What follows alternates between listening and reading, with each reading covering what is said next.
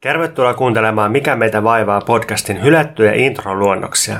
Tätä hirveyttä sponsoroi Vasemmistofoorumi ja nyt myös sinä, hyvä misofonian uhri, voit tukea meitä, jotta tällainen pellely loppuu ja me päästään joskus tuottamaan asiallista sisältöä.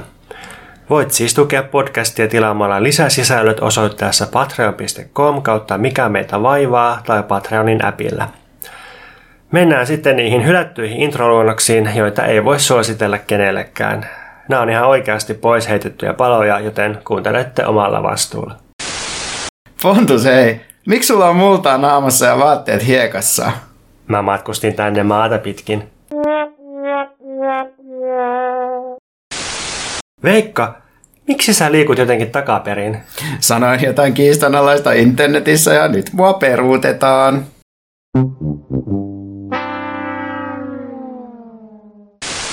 Tervetuloa kuuntelemaan Mikä meitä vaivaa podcastia. Mä olen Pontus ja puhun tässä... Hei, täytyy valitettavasti keskeyttää. Onko sulla oikeutta ja asiantuntijuutta puhua Pontuksena? Montako Pontusta sä tunnet? Ni, niin siis mä oon itse Pontus.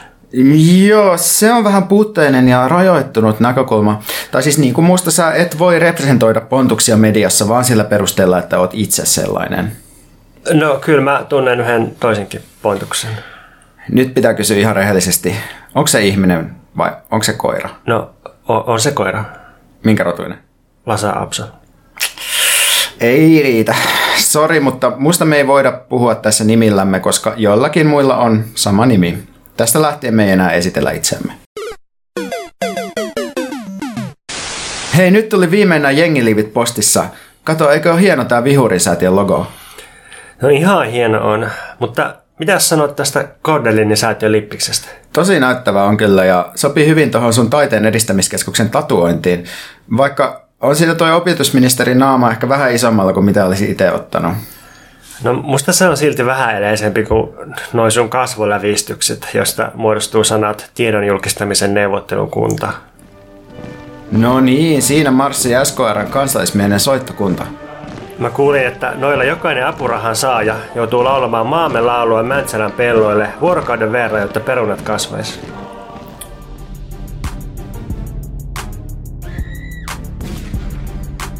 Hei, oliks toi?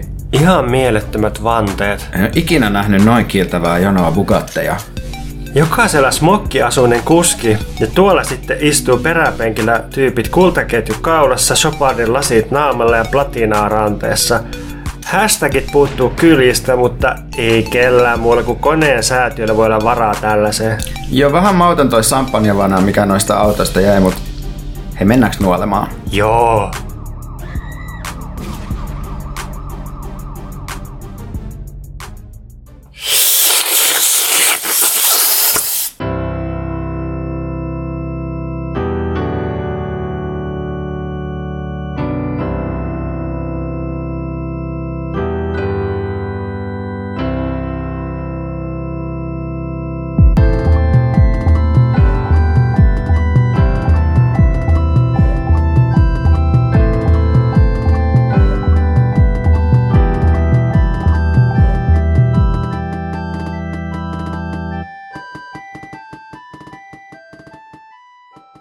Sellaista. Uh, nyt heti alkuun, yleensähän me tungetaan kaikki mainos ja maksettu sisältö tuonne loppuun, mutta tämä on, koska tämä on meidän omaa mainostamista, niin otan nyt vapauden tähän, niin tota, tee keskustelupodcastia kuin Mikä meitä vaivaa kurssille. Voi ilmoittautua Viimeinen päivä on 24. marraskuuta ja nyt pitää sanoa vuosikin 2022, koska monet ihmiset kuuntelee näitä podcasteja noin viisi vuotta myöhässä on huomannut, kun tulee sitä viestiä, että hei kuuntelen alusta saakka. Ja mitä tarkoitit jaksossa kolme, kun sanoit, että anarkistit ovat dogmaattisia ja sitten vähän silleen, hmm, mitäköhän mä tarkoitin, en osaa sanoa.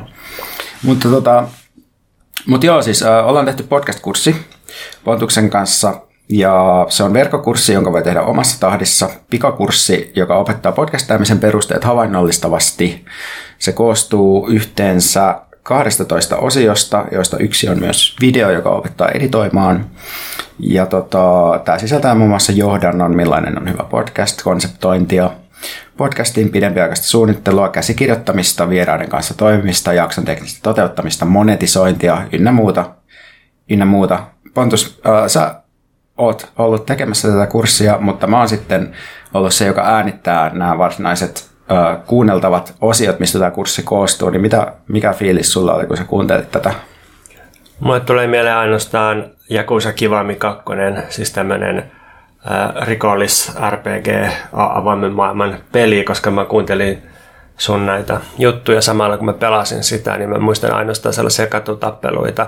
Mutta kyllä mä pidin sitä, siis siinä on musta kaksi, kaksi tota hyvää juttua siinä kurssilla. Että ensimmäinen on, on semmoinen niin syvempi, teknisiä asioita syvempi ää, näkemys siitä, että miten tehdään ylipäänsä hyviä juttuja niin sanotusti. Eli, eli niin kuin, semmoinen konseptointi, se on musta kaikkein tärkeintä siinä, että mitä tehdään ja mihin pyritään ja millä tavalla. Ja sitten toinen, toinen kiinnostava juttu musta oli, että se antaa aika hyvän analyysin ja itseymmärryksen, mikä meitä vaivaa podcastista, ja, ja niin kuin sen kautta, että jonkun erityistapauksen dissektoin niin syvällisesti kuin mitä sä siinä teet, niin se ehkä auttaa sitten oppimaan jotakin juttuja, mitä voi soveltaa laajemmin ja ehkä myös podcastin tekemisen ulkopuolelle. Joo, ja jos satut tekemään väitöskirjaa, mikä meitä vaivasta, niin tämähän on oiva lähdeaineesta myös tämä kurssi.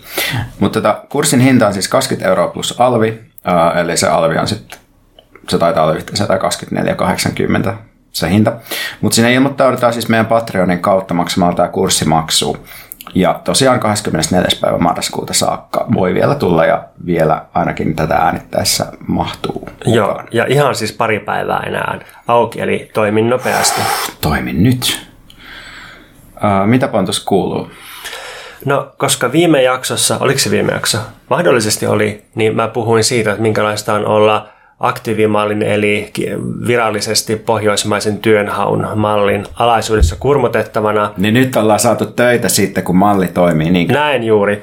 Eli mä oon ollut tässä hetken aikaa hyvinvoiva Rich Beach apurahalla, koska me työllistyttiin Veikan kanssa kirjoittajiksi. Me saatiin neljä kuukautta molemmat apurahaa tiedon julkistamisen neuvottelukunnalta ja siksi Veikalla kasvalla sponsorin kunniaksi. Ää, niin, me saatiin internetkirjan kirjoittamiseen ja taas kerran tämä on näyttänyt, miten raha on suoraa potentiaalisuutta suoneen ja silloin kun saa rahaa, niin näkee, miten paljon rikkautta maailmaa mahtuukaan, miten paljon kaikkea on kaikessa, miten elämä poreilee ilmiöiden päälle ja ikuisuus hohtaa jokaisessa hiekanjyvässä, vaikka kuinka olisi marraskuu ja hiekanjyvä olisi simpukassa, jonka on saanut, kun on hakenut 175 vuotta vanhasta napoililaisesta ravintolasta takeaway nokkia. No, mitä sitten kun sattuu saamaan apurahaa, niin, niin mitä sitten tapahtuu silleen konkreettisesti, niin mulla on ollut semmoinen juttu, että, että usein, jos mä satun saamaan apurahaa, niin mä menen saman tien alkoon nettisivuille, teen punaviinitilauksen sinne. Ja mä voisin nyt luetella tämänhetkisen top 3 listan, joita mä tässä tilailin. Ja voin niin kuin, tämä on niin kuin etukäteinen suositus tai niin kuin tämmöinen varhainen suositus. Eli rupean viini-influenceriksi Nä, nää siis, Alko ei sponsoroi tätä. Valitettavasti. Mutta mut, mut jos haluatte sponsoroida, niin Pontukselle voi lähettää ja. viinejä, hän mielellään maistaa niitä. Veikalle voi lähettää alkoholittomia oluita. Joo, mutta ei alkoholittomia viinejä, koska, paitsi skumppaa, koska alkoholiton viini, se, se on oksymoroni. Joo, pa, joo, ainoastaan skumpat on, on niin kuin järkeviä alkoholittomina. Mutta nämä, nämä on siis noin kympin, kympin luokkaa, nämä on erittäin hyviä ja siis niin kuin viinilehden tasolla ehkä, ehkä menee sinne niin kuin löytökategoriaan, niin kolme. Eli musta kaikkein paras tällä hetkellä on mausteeseen paahteinen Quinta do Espirito Santo. Se on portugalilainen. Ja laitetaan nämä myös tänne jaksokuvaukseen. Sitten toinen on tämmöinen kevyen havuisesti mehevän hilloinen Fonte de Beco. Sekin on portugalilainen. Kolmanneksi on löytänyt tällaisen pureskeltavan täyteläiseksi kehittyneen Durius Tempranillon, joka on toki espanjalainen. No sitten lähti oikein käsistä tämä rahankäyttö ja ostettiin kumppanin kanssa uudet tuolet keittiöön, kun vanhat tuolit oli hajonnut ja me ollaan niin vuosikausia istuttu rikkinäisillä tuoleilla. Niin... Piti kuitenkin perustella sille, että, että vanhat hajos ja kumppanillakin saattaa selkä niin kuin sattua sitten, niin sitten oli pakko hankkia tämmöistä ortopediset uudet tuolit. Joo, ja sitten lattiakin on ihan naarmuilla varmaan niin kuin jos vuokrauttaja kuuntelee, niin ei johdu tuoleesta, mutta jos muut kuuntelee, niin saattaa johtua tuoleesta. Ja sitten sähköhammasharja putosi laatta lattialle ja hajosi, niin sitten sit, sit niin ostettiin saman tien niin kallis hammasharja, että mä en edes kehtaa sanoa tähän se hintaa. Paljon se maksaa? En mä oikeasti kehtaa sitä. Ai ja. Ei, ei, ei, se hävettää. Siis mä, se on ainoa ostos, mitä Tuleeko siellä semmoinen hymy naamasta, kun sä oot harjannut kaksi minuuttia? Se oli se vanha harja. Aa, Tässä uudessa harjassa on, on myös näyttö, mutta se on sen harjan varressa. Okay. Ja sitten siinä on semmoinen appi, joka Bluetoothin avulla rakentaa 3D-mallin sun suusta, ja sitten se näyttää prosenttiosuuksina, että montako pintaa, montako prossaa pinta-alasta on käyty läpi. Me niin ansaitaan tuhoutua ilmastomyrskyistä. Sitten, sitten mä oon käynyt ravintolassa syömässä ja mä oon syönyt myös alkuruokia. Mä yhtenä päivänä söin 16 euroa alkuruokia, se oli aivan hirveä, se oli aivan, aivan niin kuin, ei, ei mitään järkeä. Ja, joo, ei, sitä enempää. No, no si, sitten asiat eskaloituu. Mä menin Helsingissä operaan 106 euron permantopaikalle ja sieltä lähdin jatkoille töölläiseen ravintolaan, jossa Seurueessa kaikki jäsenet toivotti ensin hyvää ruokahalua ja söi sen jälkeen veitsellä ja haarukalla. Jokainen oli saanut palkintoja tai vähintään teki väitöskirjaa jostakin. Ja sitten tämä kaikki hummailu päättyi siihen, että mä lähdin tänne Napoliin, josta me nyt tätä nauhoitetaan, ja vuokrasin asunnon historiallisesta keskustasta 1600-luvun kivitalon sisäpihalta, ja täällä sitä nyt juodaan valkoviiniä samalla kun maataan sängyssä ja naputellaan laiskan pulleasti koneetta vatsan päällä. Joo, ja nyt tämän kaiken jälkeen Pontuksella on siitä neljän kuukauden apurahasta jäljellä 19 euroa 60 senttiä, ja sen takia ryhtymällä meidän Patreon tukijaksi voit mahdollistaa sen, että Pontus jatkaa tätä. Ei Pontus haluaisi vielä hankkia sellaisen tee itsellesi gastroskopia laitteen, joka tekee 3D-mallinnuksen omasta mahasta ja näyttää myös bakteerien prosenttiosuudet siellä, niin voidaan sitten tehdä vähän sellaista posthumanistista tutkimusta. Niin mä näin taas jonkun tällaisen meemin, että kutsut itseäsi yksilöksi, vaikka sisälläsi on 80 miljardia bakteeria, jotka itse asiassa on myös sun ulkopuolelle ja ylläpitää sun puolesta sua, että ole kiitollinen niille bakteereille. Tota, joo, siis hauskaahan tässä on se, että se, että siis niin iloinen kuin onkin tästä apurahasta, niin, niin sehän on siis ää, bruttona kaksi tonnia kuussa, josta sitten menee tuo pakollinen Maat, maat, niin, MELA, eli maatalousyrittäjien eläkemaksu. Me ollaan siis maatalousyrittäjiä eläkejärjestelmän näkökulmasta. Kun mä näin ensimmäisen kerran, että Johannes Ekholm puhuu Instagramissa melamaksuista, niin mä oon varma, että se on joku sen kehittämä niin kuin vitsi. Tai sitten se voisi olla myös Antti Holma kehittämä. Niin, niin kuin, että sellainen, että joo, tässä on tätä apurahaa, mutta sitten sun pitää maksaa tänne melamaksu. ja se on itse asiassa puolet tästä apurahasta. Ja se varmistaa, että sä saat sitten 67-vuotiaana 30 euroa eläkettä kuukaudessa, että siitä vaan maksamaan. Niin, siis mun, mun eläkekertymä on just joku 24 euroa kuussa tällä hetkellä varmaan. Sillä, saa, sillä inflaatioasteella varmaan sitten 2060-luvulla niin saa tota yhden Ikean lihapullan sille. Joo, mutta me ollaan siis nytten yhdessä Euroopan väestötiheimmistä paikoista täällä kivitalojen Uumenissa Napolissa nauhoittamassa tätä. Ja ää, mitä sulle Veikka kuuluu täällä Napolissa? Sä oot ollut täällä pitempään. Niin mä ajattelin, että käyt sä koko tämän mun kuulumisen läpi silleen Sun parafraseeraten tästä mun muistiinpanoista. Mutta joo, mä oon siis ollut itse täällä Napolissa tota, noin lokakuun alusta alkaen. Mun kumppani on täällä. Ja sä oot ollut puolitoista kuukautta. Uh, joo, eli koska nyt on, tai itse asiassa Yli puolitoista. No joo, siis about puolitoista kuukautta joo, että mä taisin kolmas päivä tulla tänne. Niin. Mutta kumppani on siis täällä residenssissä, äh, taiteilijaresidenssissä ja sitten mä oon täällä siivellä. Mutta koska me saatiin tosiaan tämä internetkirjan apuraha, niin mä oon kirjoittanut täällä. Eli ensimmäisen kuukauden mä istuin meidän kämpän parvekkeella ja kirjoitin tota kolme lukua nettikirjaa. Ja nyt tuntuu, että se on itse asiassa sekä tämän, tämän mun kirjoittamisen että erityisesti Pontuksen tekemän loistavan organisointi muistiinpanotyön ansiosta ihan niin kuin hyvässä, hyvässä kehitysvaiheessa, kun se oli välillä vähän sellaisessa kriisivaiheessa, mikä tietysti kirjan tekemiseen usein kuuluu. Napoli on siis, no niille, jotka eivät niin kovin kiinnostuneita ole Etelä-Euroopasta, niin siis Italiassa kuuluu niin, niin sanotusti Etelä-Italiaa, joka lasketaan suunnilleen silleen, että se on Rooman eteläpuolella. Ja roomalaiset itse varmasti ajattelee, että se todellakin on niin kuin eri, eri maailmassa kuin he. Muun muassa yhdet, yhdet semmoiset sivistyneet ihmiset, joiden luona me käytiin illallisella, oli silleen, että joo, että me suhtaudutaan kyllä aika rasistisesti noihin etelä, etelä-italialaisiin, että onhan siellä siis ihan hienoja ihmisiä korkeammissa yhteiskuntaryhmissä, mutta, mutta on siellä sitten niitä alempiakin. Ja Niin, siis mä oon käsittänyt Italian äh, lähihistoriaankin kuuluu tämmöinen sisäinen rodullistaminen, että, että pohjoiset, pohjoisitalialaiset on sillä, että on niin tosiaan niin eri rotua joko hyvässä tai huonossa mielessä. Jotkut niin kuin, autonomin marksistithan keksi tällaisen, että uusien työläisten, nuorten työläisten kova pakanarotu tällaisen ilmauksen, mutta sitten on myös ihan niin kuin oikeasti sille halventavasti rodullistettu, mm. jotenkin että laiskat, etäläiset tai jotenkin niin, barbaariset. Sama, sama jaottelu, mikä niin kuin sijaitsee tai joka usein vedetään Euroopan pohjois- ja eteläpuolien välillä, niin sijaitsee myös täällä sisäisesti, mikä tavallaan tuntuu ihan loogiselta. Mutta Napolin metropolialueella asuu noin kolme miljoonaa ihmistä, ja Napolin varsinaisessa kaupungissa, jota siis ei kyllä pysty erottaa tästä metropolialueesta mitenkään, niin noin miljoona. Ja jotkut kortteet, erityisesti nämä espanjalaiskortteet, täällä on ollut joskus Euroopan tiiveimpiä, ja täällä on myös ollut sen takia useita terveyskriisejä, ruttua ja koleraa ja köyhyyttä.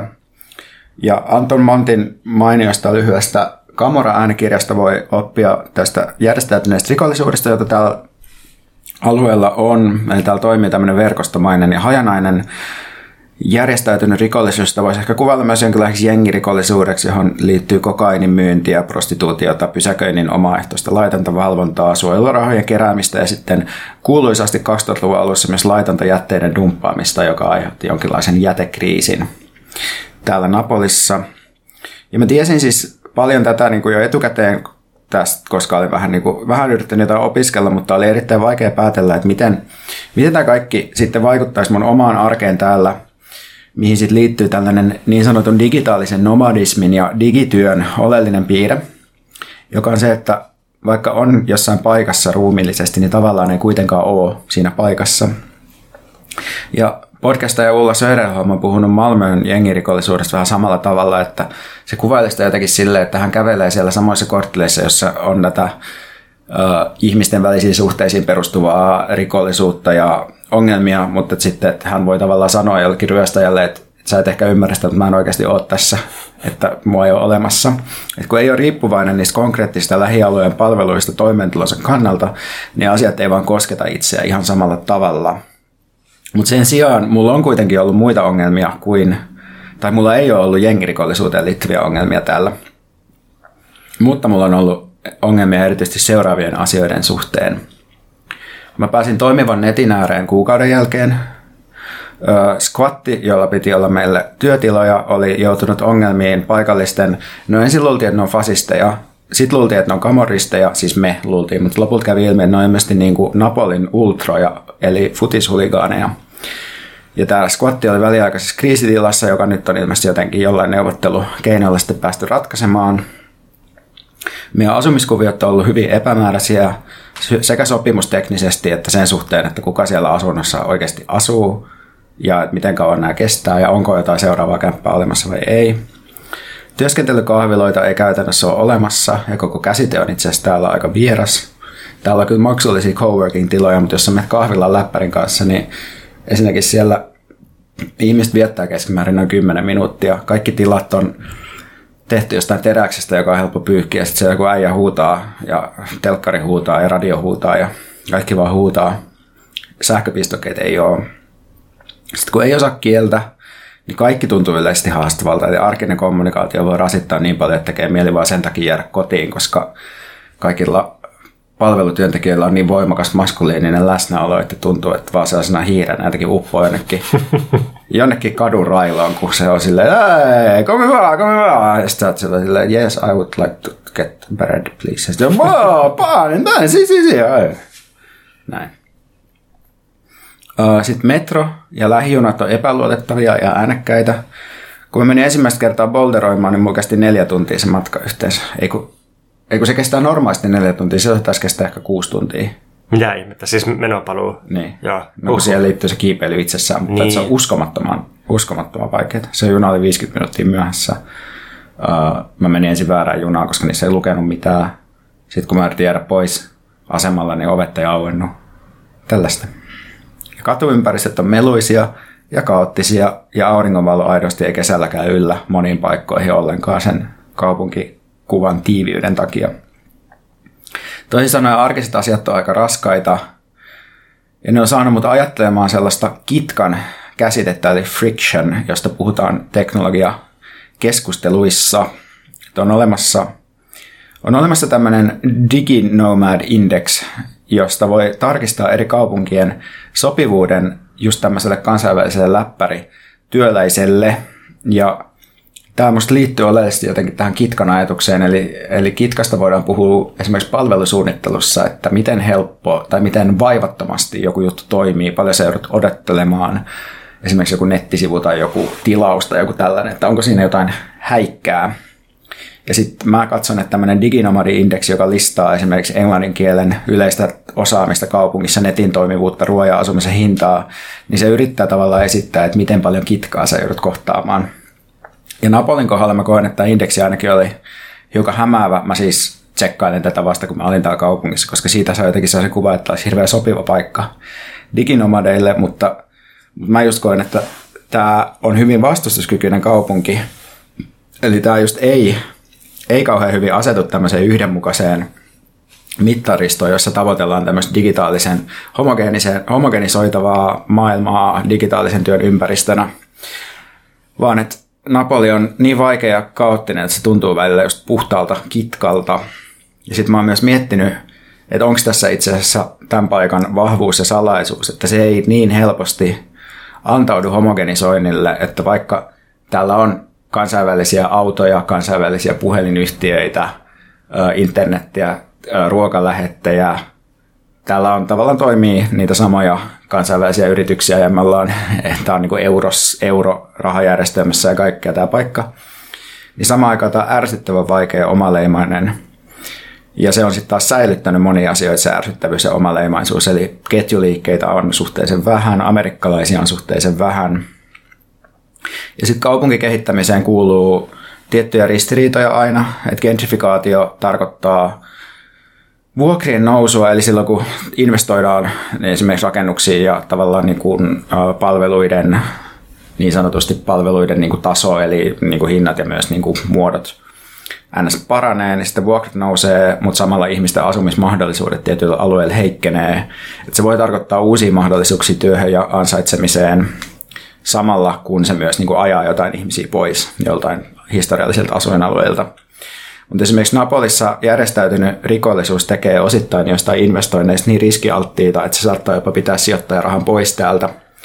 Että et tuossa Montin kamorakirjassa muun muassa mainitaan, että Euro Disneylandia kaiveltiin tänne, mutta sitten kun, kun ne Disneyn tyypit juttelivat vähän aikaa sen Napolin lähellä olevien niin kuin aluetta hallitsevien kamoristien kanssa, ne päätti pakata kamat ja lähteä Pariisiin, kun ne kuuli ne ehdot sille puiston rakentamiselle – niin, niin tavallaan tämä kaikki vaikeus ja myös ehkä järjestäytynyt rikollisuus on tavallaan sellainen anti, antigentrifikaatiotyökalu. Se tarkoittaa, että kaupungissa hinnat pysyvät vähän alempina, investointirahaa esimerkiksi kiinteistöihin ei ole yhtä paljon, mutta toisaalta se tarkoittaa myös, että kaupunki, kaupungin talous yleisesti sakkaa ja työttömyysprosentti on jotain yli 20 ja näin.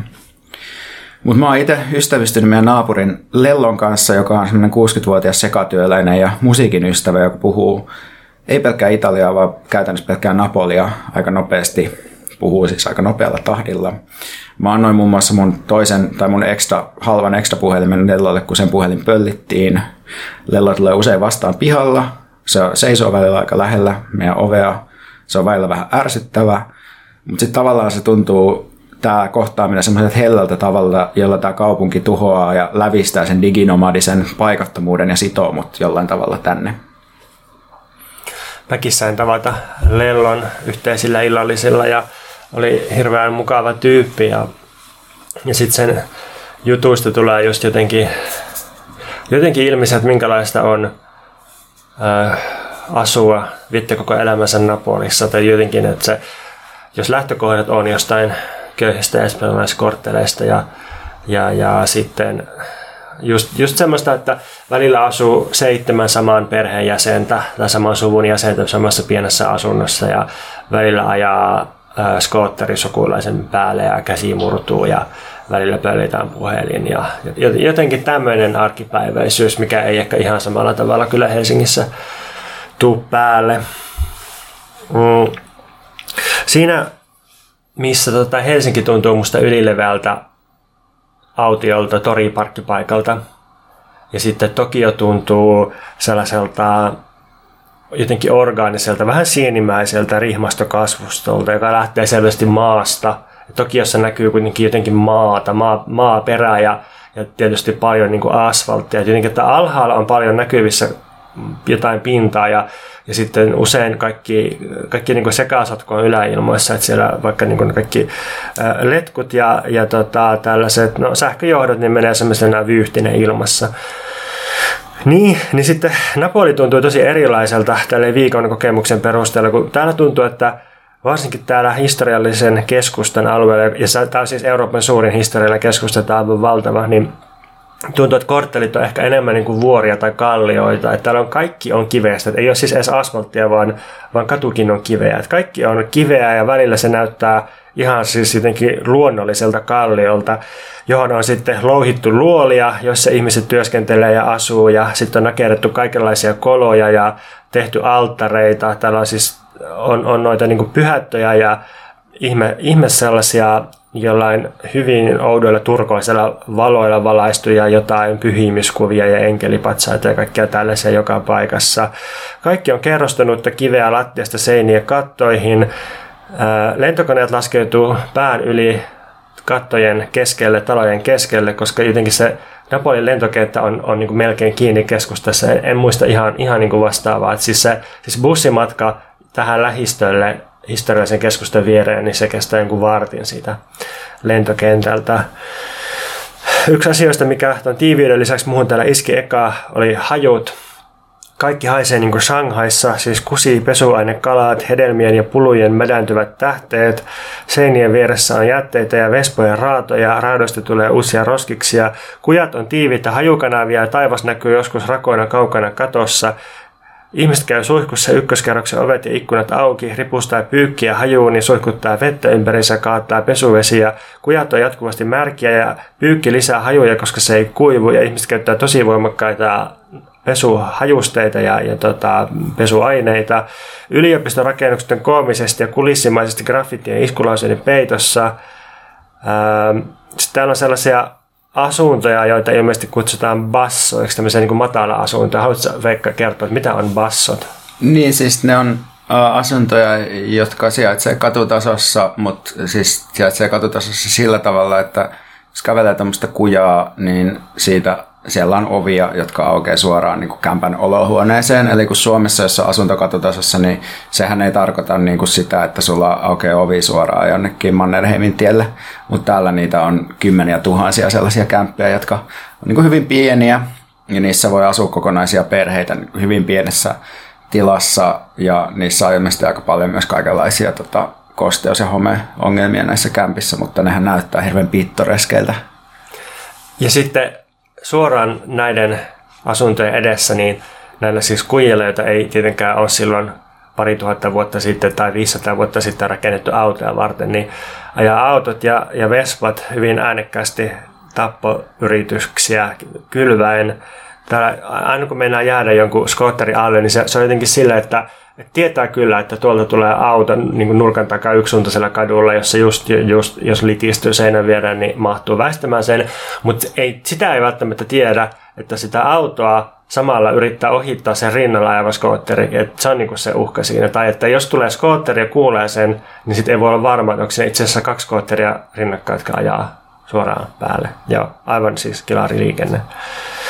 Mutta tota, niin mä nyt on ehtinyt tämän huiman viikon ajan täällä jotenkin yrittää käsitteellistä tätä kaupunkia, niin kyllä mulla on tullut voimakkaasti samanlainen fiilis, mitä sä sanoit äsken siitä, että et jotenkin jännästi, vaikka tämä on täysin integroitu kaikkeen peruskapitalistiseen, että mä, mä en ole käyttänyt Euroopan käteistä, mutta mä oon maksanut Apple Paylle kaiken puhelimesta, mikä siis varmaan mahdollistui koronan myötä, kun tota, lähimaksu otettiin kaikkialle käyttöön. Niin, niin jotenkin silti tämä tuntuu tosi silleen vastustavan kaikkea standardisointia. Tuntuu, että kaikki on epäyhtenäistä ja, ja sitten kaikki on vähän liukuvaa. Kaikista voidaan sopia lennossa, paitsi että tietysti perinteiden jatkamisesta ei voida sopia. Että, siis kaikkihan varmaan suurin piirtein on kuullut siitä, että, että Italiassa olisi niin täysin naurettavaa juoda cappuccinoa kello 12 jälkeen, koska maitokahvit kuuluu vaan aamupäivään ja ajatellaan, että se sekoittaa ruoansulatusta, jos, jos tällaisia nauttii iltapäivästä. Ilmeisesti se liittyy myös jotenkin sellaiseen ajatukseen, että että se kofeiini imeytyy hitaammin, jos siinä on maitoa ja sitten että tota, sen takia on vaikeampi saada unta, jos, on, niin kuin, jos se kofeiini Aa. tavallaan hajoaa sun kehossa vielä illan aikana. Okei, okay, joo. Siis kuulostaa musta noita, noita tieteeltä, mutta kuitenkin. Ja, ja, ja sitten tähän antistandardisointiin kuuluu se, että mä oon tosi yllättynyt siitä, miten epäenglanninkielinen paikka tämä on. Että siis Tokiossa, Soulissa ja Shanghaissa näkee paljon enemmän englantia. Ensimmäisen neljän päivän aikana mä näin yhden ravintolan menuun, jossa oli, oli jotain englanninkielisiä sanoja. Ja siis ää, tätä voi pitää ihan minä tahansa siis hyvänä huonona. Mulle se on niin sinänsä samaa, koska no italialaista ruokalistaa on suhteellisen helppo musta lukea, vaikka osaa kieltä. Mutta tämä on vain tosi kiinnostava kontrasti Helsinkiin, jossa, jossa niin kuin ei ole juuri suomeksi enää ruokalistoja. Ja siitäkin, siitäkin, siitäkin voi ajatella montaa, että voi ajatella, että se, että ravintolassa Helsingissä kieli on englanti, niin että se auttaa vaikka vierastyöläisiä sopeutumaan, mikä varmasti pitää paikkansa. Mutta se, se on vain tosi kiinnostavaa, että, että siis voi olla tämmöinen eurooppalainen vauras alue, jossa ei vaan niinku kiinnosta englanti. Mm. Et se, se, on, se on, se on niinku melkein alkaa olla. Tämähän ei ole siis mitenkään vauras alue kylläkään. Öö, niin, siis BKT mitattuna Italian kolmanneksi suurin tai kolmanneksi vauraa alue, mutta, tota, mutta tietysti jos miettii ihmisten jotain mediaani tulotasoa, niin ehkä sitten vauras alue.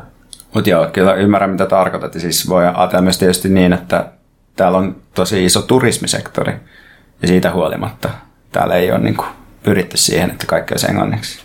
Joo. Oletko huomannut eroa tässä, että kun sä tulit puolitoista kuukautta sitten, niin oliko silloin jotenkin enemmän turistisesonkin? Koska mä olisin ollut hämmentynyt siitä. Kyllä mä niinku, nyt kahden päivän ajan mä oon niinku löytänyt, että missä, missä kulkee joku turistialue. Et siellä on englanninkielisiä menuja ja turisteja, mutta muuten mä oon tosi hämmentynyt, miten epäturisti kaupunki tää on. Niin, en mä tiedä, kyllä niinku, niin, siis tämähän on perinteisesti tavallaan sanonut sillä, että Napoli on ollut sellainen kauttakulkupaikka merkittäviin turisti keskuksiin tässä ympärillä. Tässä on niin Pompei ja Herkulaneum, jotka on tällaisia antiikin rauniokaupunkeja ja sitten tässä on Sorrento ja Amalfi-rannikko, jotka on niin tällaisia hyvin, hyvin tota, perinteisiä turistipaikkoja. Sitten on nämä niin Caprin, Ish, Iskian ja Procidan saaret, jotka on myös tällaisia. Että, mutta et, Uh, niin, siis uh, kyllä täällä niinku turisteja siis on nykyään aika paljon ja kyllä sen huomaa sille, että täällä on näitä niinku Airbnb-kämppiä ja niinku muita majoitusyksiköitä tosi paljon täällä keskustassa, mutta, mutta joo, että ehkä huomaa, että se on suhteellisen uusi, uusi tämmöinen iso sektori se, se turismi niin kuin tässä kaupungissa nimenomaan, koska tätä on pidetty niin vaarallisena aikaisemmin. Joo, joo siis kyllä oma kokemus jotenkin, että, oli, että joku Tokio tai, tai varsinkin Seoul tai, tai jotkut Kreikan turistikohteet on niin kuin hirveän paljon helpompia ja kitkattomampia kuin, kuin Napoli. Ja sitten mä aloin miettiä, että tuohon mitä sä puhuit kitkasta, että, että onko Italia jotenkin yleisesti sellainen maa, Siis mä, mä käyn Italiassa kunnolla ainoastaan Tristessä tai Napolin lisäksi. Niin semmoinen maa, jossa nimenomaan rakastetaan sitä kitkaa. Että jos, jos jossakin Suomessa pyritään aina minimoimaan se kitka, siis ei vain, vain taloudellisista tai teknologisista, vaan myös kulttuurisista syistä, että Suomessa on aina vähän kiusaannuttavaa, kun joutuu tekemisissä olemaan ihmisen kanssa. Niin Italia ehkä tuntuu päinvastoin sellaiselta maalta, että siellä niin rakastetaan sitä kitkaa. Ehkä vähän halutaan aiheuttaa sitä kitkaa, koska kitka pakottaa ihmiset kohtaamaan toisensa ja sitten tulee vähän semmoista jännittävää hankausta ja draamaa ja jotenkin tuntuu, että Italiasta tykätään niinku siitä, että vähän pitää niinku neuvotella ja hieroa, että jos, jos menee niinku pesulaan, niin pitää sit, jotenkin sielläkin pitää vähän niin kuin neuvotella, niin kuin sun kumppani oli kertonut, mm. että, että jotenkin, että ei, ei voi vaan mennä pesulaan ja jättää vaatteita, vaan pitää niin kuin neuvotella siitä, että miten ne niin kuin silitetään, silitetäänkö ne, jotenkin tulee joku toinen tyyppi siihen ja antaa oman mielipiteensä. Ja... Niin, mustahan tätä voisi ajatella sille äh, niin kuin arvonmuodostumisen kannalta, että, että henkilökohtainen henkilökohtaiset ratkaisut voi ajatella aina, niin kuin, että ne tavallaan tuo niin kuin arvon lisäystä äh, sille, että sä maksat pikkusen enemmän siitä, että, että sä niin kuin, oot, oot jotenkin saat sen kustomoidun pesulakokemuksen tai, tai vastaavasti, että jos ravintolassa on joku, esimerkiksi yhdessä ravintolassa, joka on sellainen perheravintola, niin se oli sellainen, anteeksi ableismi, mutta se on vähän niin kuin hullu äijä, sellainen vanha ukko, joka niin käveli pöydissä ja huusi italiaksi jotain. Mä en silloin vielä osannut italiaa oikeastaan yhtään. Mä en, miksi, miksi, toi, miksi toi tulee huutamaan tähän jotakin.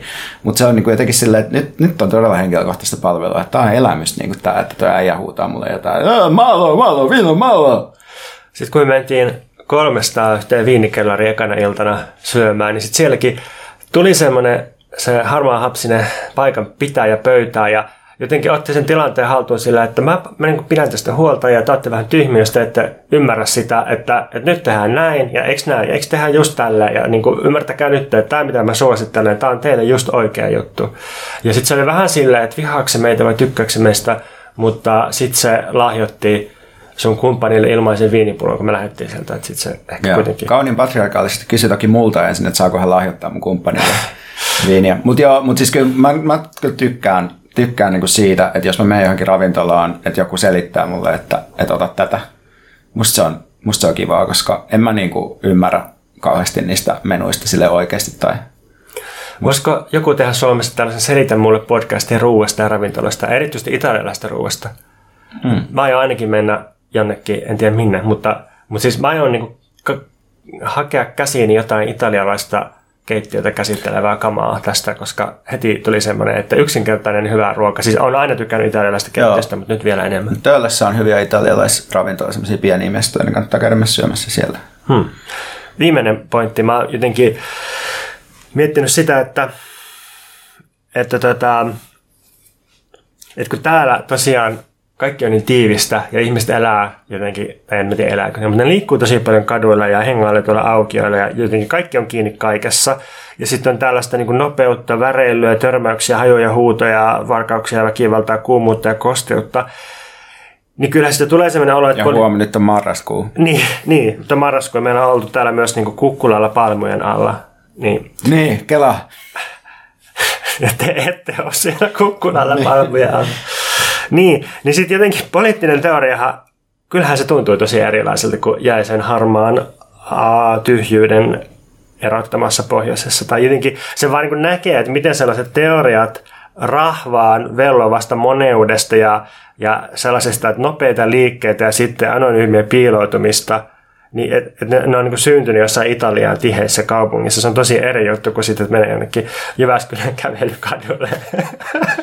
Se on hienoa jotenkin, että jos Jyväskylässä olisi siis tehty sellaista, että, että väen moneus niin kuin raakapakadan Sie, siellähän tehtiin. Tulee Jyväskylän torille. Siellä oli, että siellä, kun, siellä luettiin Haddia Negria 15 vuotta sitten kovasti. Niin, ja oltiin silleen, että mitä tämä tarkoittaa. Tosi vaikeaa, tekstiä niin. en ymmärrä yhtään. Mutta siitähän me ollaan myös puhuttu Pontus sun kanssa, että, että että, Suo, että tässä niin kuin vaan tulee koko ajan ajatella sitä, että, niin kuin, että Suomi on se friikkipaikka. Silleen, niin kuin, ja saatte niin kuin eurooppalaisia kaupunkeja, jotka siis yleisesti on aika tiiviitä.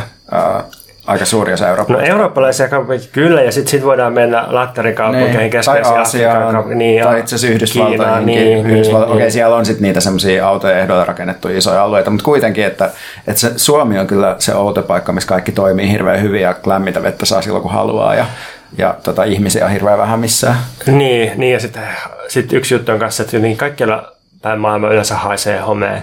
Mm, home ja pesuaine. Mutta Suomessa ihmiset on aivan paniikissa, siis varmaan osittain syystä, mutta jotenkin, jotenkin niin se homeen pelko on myös jännä. Täällä niin lähtökohtaisesti että kaikki on homeessa ja kosteita. Niin, niin mutta kyllä mä luulen myös, että se on sille eri asia, että, että millaista hometta niin tulee, että jos sulla tulee vähän ikkunan pieleen jotain niin mustaa, versus se, että niin kuin on oikea riski, että sun talo on niin, kuin niin homeessa, että sä saat jonkun niin kuin pysyvän keuhkovaurion siitä, että Eli, mikä Suomessa siis on tyypillisempää, koska niin lämpötilat vaihtelee niin voimakkaasti. Ja silleen. Ei kannattaa tulla Italiaan, täällä homekia on terveellisempää.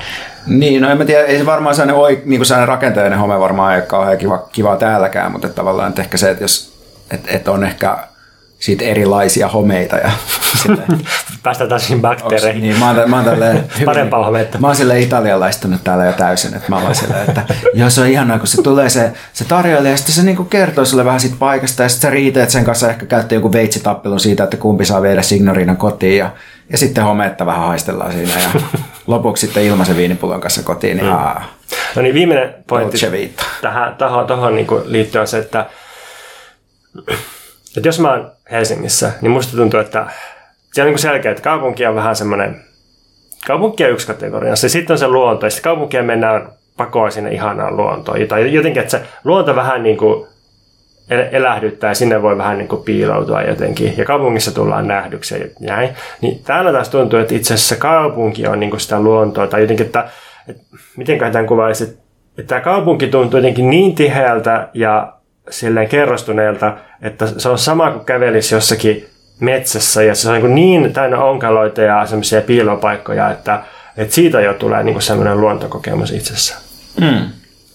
Niin ainakin sitten sellainen niin kuin metsä, metsäkokemus, että, että sittenhän on tavallaan semmoista niin kuin avointa tundraluontoa, mihin, mitä niin kuin löytyy myös, mutta joo, mä ymmärrän kyllä, mitä sä tarkoitat.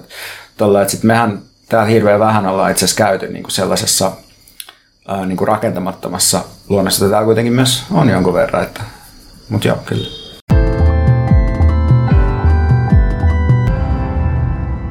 Veikka, mikä meitä tänään vaivaa? Tämä oudon kuulonen kysymys liittyy siihen, että todettiin, että kerrankin ollaan synkassa, kun me ollaan ehkä vietetty niin paljon aikaa yhdessä täällä Napolissa, että meidän vaivat ja ehkä jakson teemat ylipäätään näyttää kytkeytyvän jotenkin yhteen ja voisiko tässä avainsanoja olla ehkä luokka, sitten jotenkin niin kuin luokan ja identiteetin suhde ja sitten ehkä jonkinlaiset ää, menneen maailman käsitykset, joita, joita yritetään soveltaa ää, niin kuin luokan suhteen nyky, nykyhetkessä. Mutta niin kuin huomataan, ei koskaan kannata lähteä abstraktista ää, konkreettiseen päin, koska silloin kukaan ei tajua mitään, mistä puhutaan. Vähän niin kuin Marx lähti. Niin, totta. Tosin onko se sillä, että tutkimus pitää ensin aloittaa konkreettista abstraktiin, mutta sitten sit pitää palata abstraktista konkreettiseen? Niin. No niin. Siinä meni. Tekee taas mieli sanoa, että no niin, tämä oli mikä meitä vaivaa. ja jos haluat tätä lisää, niin patreon.com. Ei kun, mä luin tota espanjalaisen kirjailija Laila Martinezin kirjan No Utopia es una isla, joka käsittelee eri aikojen utopioita ja yrittää etsiä nykyajasta myös innostavia esimerkkejä politiikasta. Tässä kirjassa käydään läpi esimerkiksi merirosvojen, utopia-sosialistien, afrofuturistien ja Chicano-liikkeen ajattelua ja kamppailuja. Ja sivutaan muun muassa Gloria Anzalduan La Frontera-kirjaa, joka just ilmestyi Suomeksi tutkijaliitolta tässä hiljattain. Mutta sitten tässä kirjassa käsitellään myös nykyajassa toisaalta Mark Fisherin analyysiä kapitalistisesta realismista ja sitten toisaalta mainitaan esimerkiksi Rojavan demokraattinen konfederalismi ja Italian marksisti, anteeksi, Intian marksisti Naksa-liitojen maakamppailut. Ja tämä oli minusta kiehtova kirja. Siinä on mielenkiintoisia poimintoja historiasta, jotka, ja sellaisia poimintoja myös, jotka ei ollut itselle tuttuja. Mutta sitten yksi asia siinä pisti mulle silmään, jota mä oon pohtinut monesti aiemminkin, ja se on se, että musta tuntuu, että kun me puhutaan ja kirjoitetaan politiikasta ja sitten etsitään inspiroivia esimerkkejä poliittisista aloitteista, niin on oikeastaan kaksi kategoriaa. Toinen on, mikä liittyy tähän teknologiakirjallisuuteen, mitä mä oon lukenut, että ne on naurettavan mikrotason surkeita sattumuksia 60-luvulta tyyliin, että no kerran oli tota neljä koodaria, jotka sanoivat, että vastustetaan vastustetaan kapitalismia. Niillä oli tämmöinen blogi, joka oli aika inspiroiva ja se oli kaksi viikkoa pystyssä ja sitten se, sit se lopahti. Tai sitten toinen, on, toinen kategoria on se, että otetaan esimerkit olosuhteista ja yhteisöistä, joissa ei vallitse jälkityöllisten yhteiskuntien olosuhteet, kuten esimerkiksi vaativa korkeakoulutusta edellyttävä informaatiotyö, päivähoidon ja sosiaalitukien kaltaiset instituutiot, tai vaikka niin kuin kytkeytyminen ja verkottuminen globaaliin logistiikkaketjuun ja kapitalismiin, Mä oon pohtinut tätä erityisesti Rojavan, eli Pohjois-Syyrian autonomisen kurdialueen kohdalla. Täytyy muuten mainita, että itse asiassa Erdogan on just ilmeisesti alkanut pommittaa Pohjois-Syyriaa, ja sehän on hienoa, että Suomesta tekee tämmöisen mulkun kanssa, yrittää tehdä yhteistyötä, mutta yrittää nuolla Erdoganin saappaita, ja sitten Erdogan on vaan sille, että ei kiinnosta, jos Suomi sinne päästä meidät sinne NATOon, ja sitten samaan aikaan se tekee, tekee tuollaista pommittamista, mikä ei ole kauhean kaukana siitä, mitä Venäjä tekee Ukrainassa.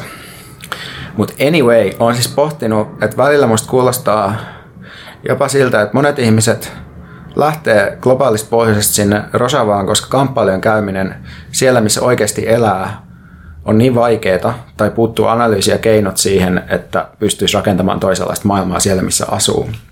Ja tavalla, tavallaan tämä sama näyttää mun mielestä pätevän esimerkiksi suhteessa alkuperäiskansojen kamppailuihin, että ne on jotenkin helpompia meille niin kuin ymmärtää. Kamppailun muodot esimerkiksi liittyen oman konkreettisen maa-alueen säilyttämiseen kuulostaa intuitiivisemmilta kuin, niin kuin sitten vaikka kamppailu ilmaisen joukkoliikenteen puolesta metropolissa – jotta työvoima, jossa työvoima on niin kuin joukkoliikenteessä riippuvaista tai esimerkiksi vapaasta pääsystä internettiin, koska se on oleellinen, niin kuin voi saatella sitä oleellisena kommanssina niin kuin nykytyöelämässä tai jotain. Ja sitten tähän liittyy mulla niin kuin tämän monimutkaisuuden lisäksi toinen ajatus, johon törmää usein erityisesti ilmastoliikkeessä, että halutaan niin sanotusti toimia toisten puolesta. Eli katsotaan, että jotkut heikommat tai vähemmän etuoikeutetut jossain muualla pitäisi aina olla se todellinen toiminnan lähtökohta ja kohde. Et, et, ja tällöin sitten helposti käy niin, että ei itse asiassa nähdä sitä asemaa, jossa itse ollaan yhteiskunnassa suhteessa muihin, vaan ajatellaan aina niitä muita, niitä toisia. Ja monesti siis ihmiset, jotka on itse asiassa kapitalistisessa järjestelmässä ja siinä vaikka kotimaassa on niin kuin riistettyjä, että ne myy omaa työvoimaansa surkealla korvauksella voidakseen pitää itsensä hengissä. Ja ne kokee silti hirveät syyllisyyt siitä, että miten hyvässä asemassa ne on ja, ja haluaa itse asiassa kamppailla, jotta ne vois luopua omasta asemastaan ja että jotkut muut voisivat tulla toimeen paremmin. Niin tässä sitten mulla herää se kysymys, että Voisiko ajatella, että me voitaisiin yhdessä jotenkin kamppailla, jotta kaikilla, ja siis myös meillä itsellämme olisi sen jälkeen esimerkiksi enemmän vapaa-aikaa ja elinkelpoinen maapallo. Ja tästä mulle tulee mieleen Pontuksen keskustelu erään, erään tota aktivistin kanssa, joka oli sanonut silleen, että joo, että kyllä mä niin katson, että, että paskaa on tulossa niin kuin globaalin pohjoiseen tästä kamppailun tuloksena. Ja sitten mä mietin sitä, että no, että kyllä mä haluaisin niin kuin jonkun muun puolesta kuin paskan puolesta kuitenkin itse käydä niin kuin poliittisia kamppailuja. Niin monesti siis, tai niin, että on tavallaan ymmärrettävää, että esimerkit inspiroivista kamppailuista haetaan usein muualta. Että siihen liittyy myös se, että mitä lähemmäs katsoo, niin sitä monimutkaisemmalta kaikki näyttää. Sitä hetkellisemmiltä poliittiset voitot tuntuu ja niinpä on kivempi kertoa eheitä tarinaa joidenkin jalojen toisten taistelusta – ja sitten toisaalta tämä inspiroivien esimerkkien puuttuminen varmasti kertoo aidosta hämmennyksestä, joka liittyy siihen, että tietty niin sanottu työväen aika on päättynyt. Länsimaissa työväenliike onnistui saamaan merkittäviä parannuksia työläisten asemaan 1950-luvulta alkaen pari vuosikymmentä, mutta sitten ensin USAssa ja Iso-Britanniassa vahva ammattiyhdistysliike murskattiin 1970-luvun lopulta alkaen ja myöhemmin muualla Euroopassa kommunistipuolueet katos Neuvostoliiton romahdettua, tuotanto hajautettiin globaalisti, sosiaalivaltiota alettiin kiristää ja karsia sosiaalidemokraattipuolueiden tuella. Ja sitten talouskriisi vuosina 2007-2009 ja sen jälkeen ja ilmastokriisin puhkeaminen on yhdessä sit heikentäneet uskoa politiikan mahdollisuuksiin kautta linjan, eli vaikeita on ollut. Ne ei siis tavallaan ole ihme, että esimerkit haetaan jostain kaukaa, joko historiasta tai toisenlaisista yhteiskunnista tai yhteisöistä, joiden elämäntapa ei ole täysin verkottunut globaalin kapitalismin vaatimuksiin palkkatyöstä. Mutta sitten samalla niin, että ei uskota kykyyn parantaa omaa asemaa tässä ja nyt ja täällä, ja ei tiedetä, miten kamppailla vai tiedetäänkö. Tätä mä niin olisin miettinyt, että voitaisiko me kuitenkin löytää inspiroivia esimerkkejä tai oppeja myös meidän kaltaisista yhteiskuntaoloista ja mitä nämä esimerkit olisi. Ja tämä on tavallaan myös avoin kysymys, johon mä kaipaisin jonkinlaisia vastauksia. Tämä on musta niin tärkeä kysymys ja mä oon niin samoilla linjoilla sun kanssa. Miksi mä rakastan tehdä tätä podcastia, kun se on aina silleen, että mä puhun jotain, jos mä mietin, että oikein tässä mitään järkeä, sä oot silleen, että Veikka, sä oot esittänyt niin oleellisia kysymyksiä avainanalyysejä. Se tuntuu aina yhtä hyvältä musta. Mä olin jatkamassa, että Anteeksi. Mä, mä, tota, mä pelottaa kommentoida tätä. Se on upea analyysi ja sen takia, että mä pelkään, että mä vaan tuplaan sen, niin sitten kuuntelijat on silleen, että samaa sisältöä mitä äsken, mutta vähän eri sanoin. Niin, mutta mä luulen, että se on vaan hyvä aina, että jos, jos tota, parafraseeraa vähän, koska nämä on niin abstrakteja ja pakattuja nämä, aina nämä jutut, että muun muassa eräs YouTubettaja sanoi, että meidän podcastia ei kannata kuunnella, koska se on liian monimutkainen. Niin. Joo. Joo. Mutta ja. siis mulla on aina semmoinen pelko taas, että, että mä oon sellainen maanmatonen ja sä oot sellainen teoriaperhonen. Ja musta joku päivä kuoriutuu sellainen. Mutta, mutta tänä päivänä olen vain täällä katseen sinua mullasta, kun sinä liitelet kukasta kukkaan. Mulla on taas sellainen olo, että sä oot niin nopea kolibri, että sä oot ehtinyt imeä kaikki lähimetsien, lähi, lähisademetsien medet nokkaa siis samalla kun mä löntystelen laiskiaisena jotakin kuunronkoa alas ja raavin vähän vatsaani siinä. Ja mm. tästä... Tästä lisää Patreonissa. niin. Joo.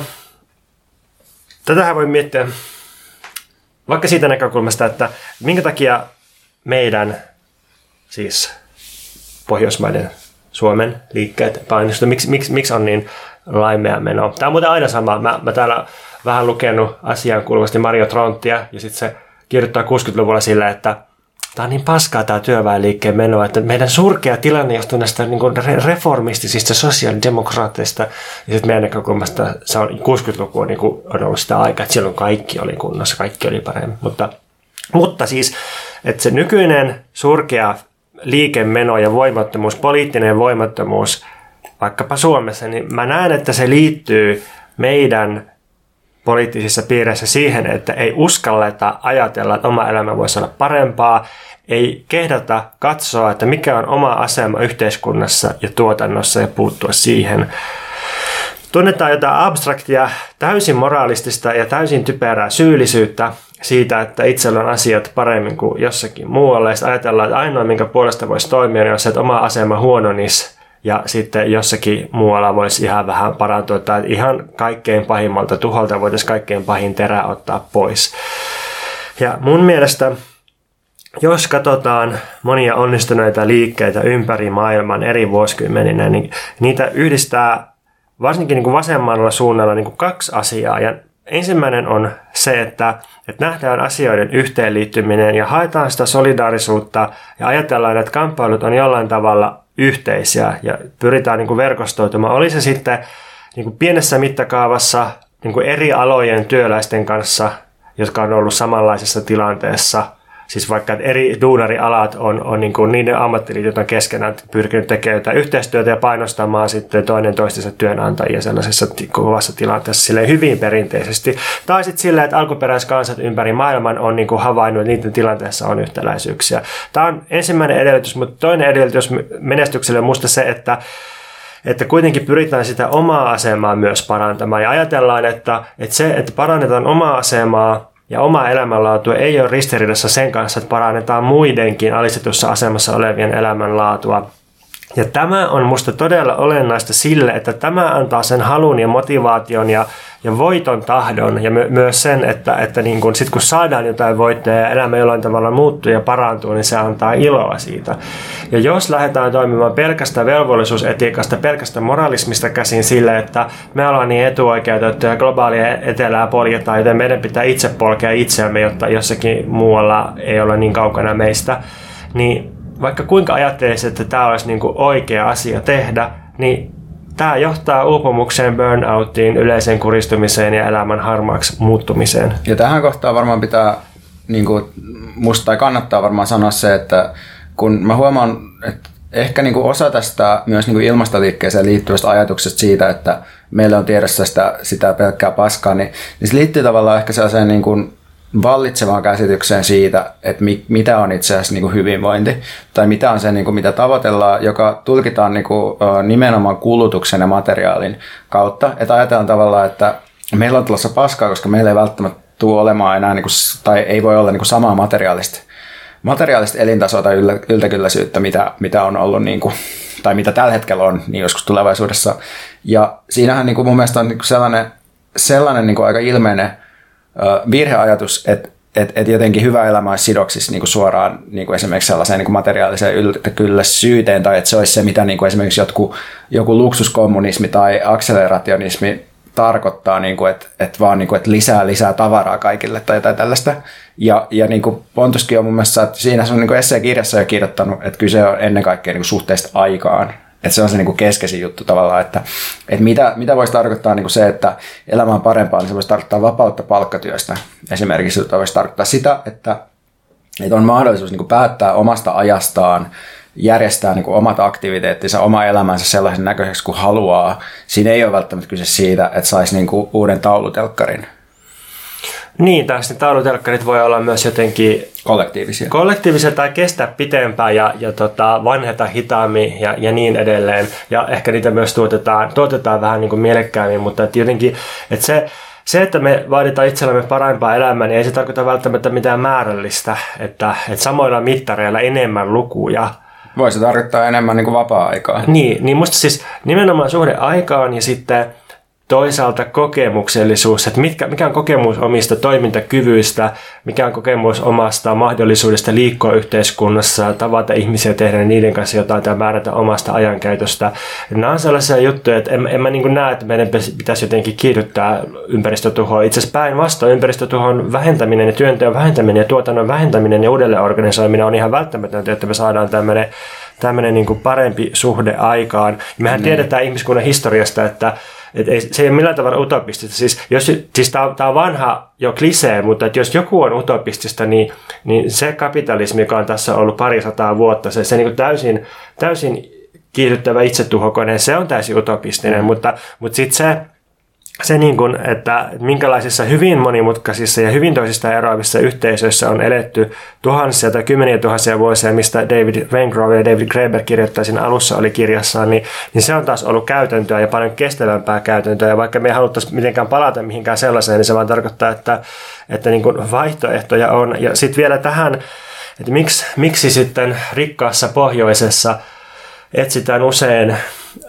jotenkin ihannoituja liikeesimerkkejä jostakin Rojavasta tai globaalista etelästä tai, tai tota, jotenkin kaukaisemmista seuduista. Ehkä se myös sit liittyy siihen, että et ei sitten jotenkin haluta tarkastella omaa asemaa tosiaan tuotannossa, koska sit sehän on myös vaikeaa ja, ja silloin joutuu, joutuu tota, ottamaan puolia, että joutuu niinku konfliktin osapuoleksi, että, että jos mun mielestä niinku, siinä, siinä on niinku ehkä nähtävillä jotain niinku pientä hyvää kehitystä siinä, että, että vaikka taidealoilla, niin ihmiset on musta ehkä tämä on näkökulma illuusio, mutta vähän tuntuu, että ihmiset on pääsemässä eroon semmoisesta voivottelusta, että voi kun mä oon niin etuoikeutettu täällä, että syyllisyyttä.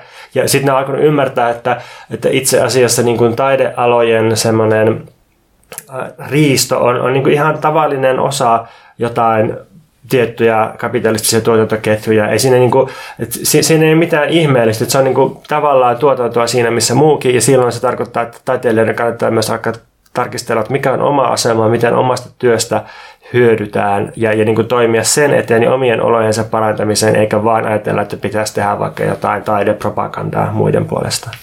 Jep, siis ylipäätään ehkä se kysymys, että mikä mun niin kuin, asema tuotannossa ylipäätään on, tai mikä mun asema järjestelmässä on, niin sen kysyminen voi, voi tehdä ihmiselle ihan hyvää, koska sellainen, että jos vaattelee sitä jotenkin siltä kannalta, että no joo, että kun mulla on niin kuin muodollisesti jotenkin näitä etuoikeuksia, niin se pääsee hirveän huonosti käsiksi esimerkiksi siihen, että miten, miten, miten sun niin kuin työvoiman, miten sun työvoimalla pidetään yllä vaikka jotain järjestelmiä.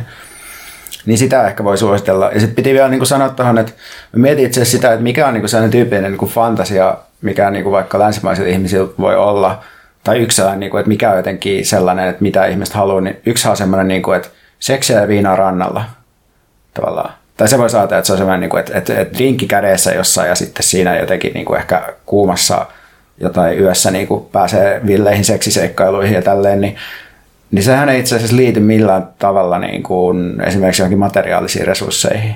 Tai silleen, että se niin, fantasia, niin, että se fantasia, okei, okay, että, että se, että miten sitä lähdetään toteuttamaan, se, että ostetaan joku halpalento jonnekin etelään, mutta mä tarkoitan vaan, että, että käytännössä niin tuossa ei ole niin kuin kyse siitä, että sä pääsisit niin kuin metaverseen joku virtuaalilasit päässä tai, tai niin kuin sulla olisi jotenkin semmoinen niin kuin mieletön, jotenkin semmoinen niin kuin fossiilitalous jylläämässä siellä taustalla.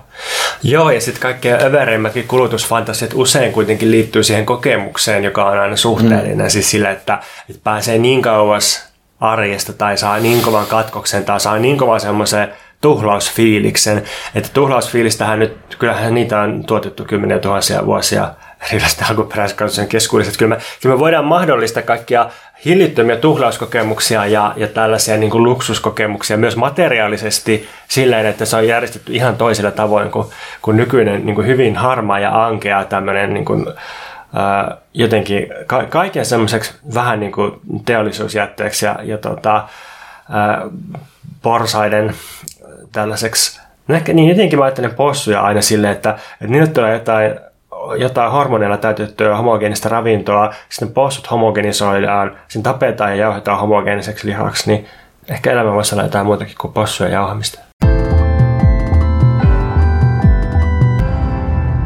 Hyvin sanottu. Mennäänkö me seuraavaksi, jatketaanko me vaivaa, tätä samaa vaivaa nyt sun, sun näkökulmalla? Niin, kun mietin tätä siitä näkökulmasta, että, että mikä on yleisin yhteiskuntakritiikki, mitä mä oon Suomessa kuullut, niin se on ollut se, että joku asia on keskiluokkasta. Että media on keskiluokkasta, niin kuin me ollaan itsekin Veikan kanssa sanottu, korkeakoulutus... Sä kirjoittanut jopa kirjan siitä. Niin, sen työnimi itse asiassa oli keskiluokan media, mutta sitten siitä tuli luokkavalla vahtikoirat. Ja... Joka on kyllä hyvä nimi. Kiitos. Emilia Kukkala on siis toinen kirjoittaja siinä. Niin, ää, Männynväli on nykyään. Niin, niin, nykyinen sukunimensä Männynväli. Korkeakoulutus ja terapiassa käyminen on keskiluokkasta.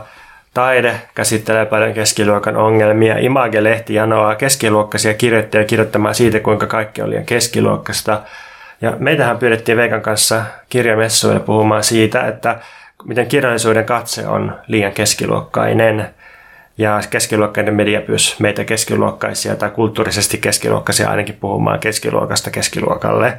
Eli, eli tota, joku tämmöinen homma, että, että keskiluokka on piinallisen tietoinen siitä, kuinka keskiluokkaista keskiluokkaisuus on ja pyytää keskiluokkaa käsittelemään keskiluokkaa keskiluokkaisessa mediassa. Ja sitten niin kuin kaikki me tiedetään nyt, että nämä kaikki asiat todella on keskiluokkaisia ja, ja sitten voi kysyä nyt, että, että mitä sitten, tai niin kuin mit, mitä ihmettä, että, että niin kuin, onko kaikki muuttunut? Onko joku muuttunut sen myötä, kun me tiedostetaan, että, että hei, museot ja lentokoneet ja media on keskiluokkaisia?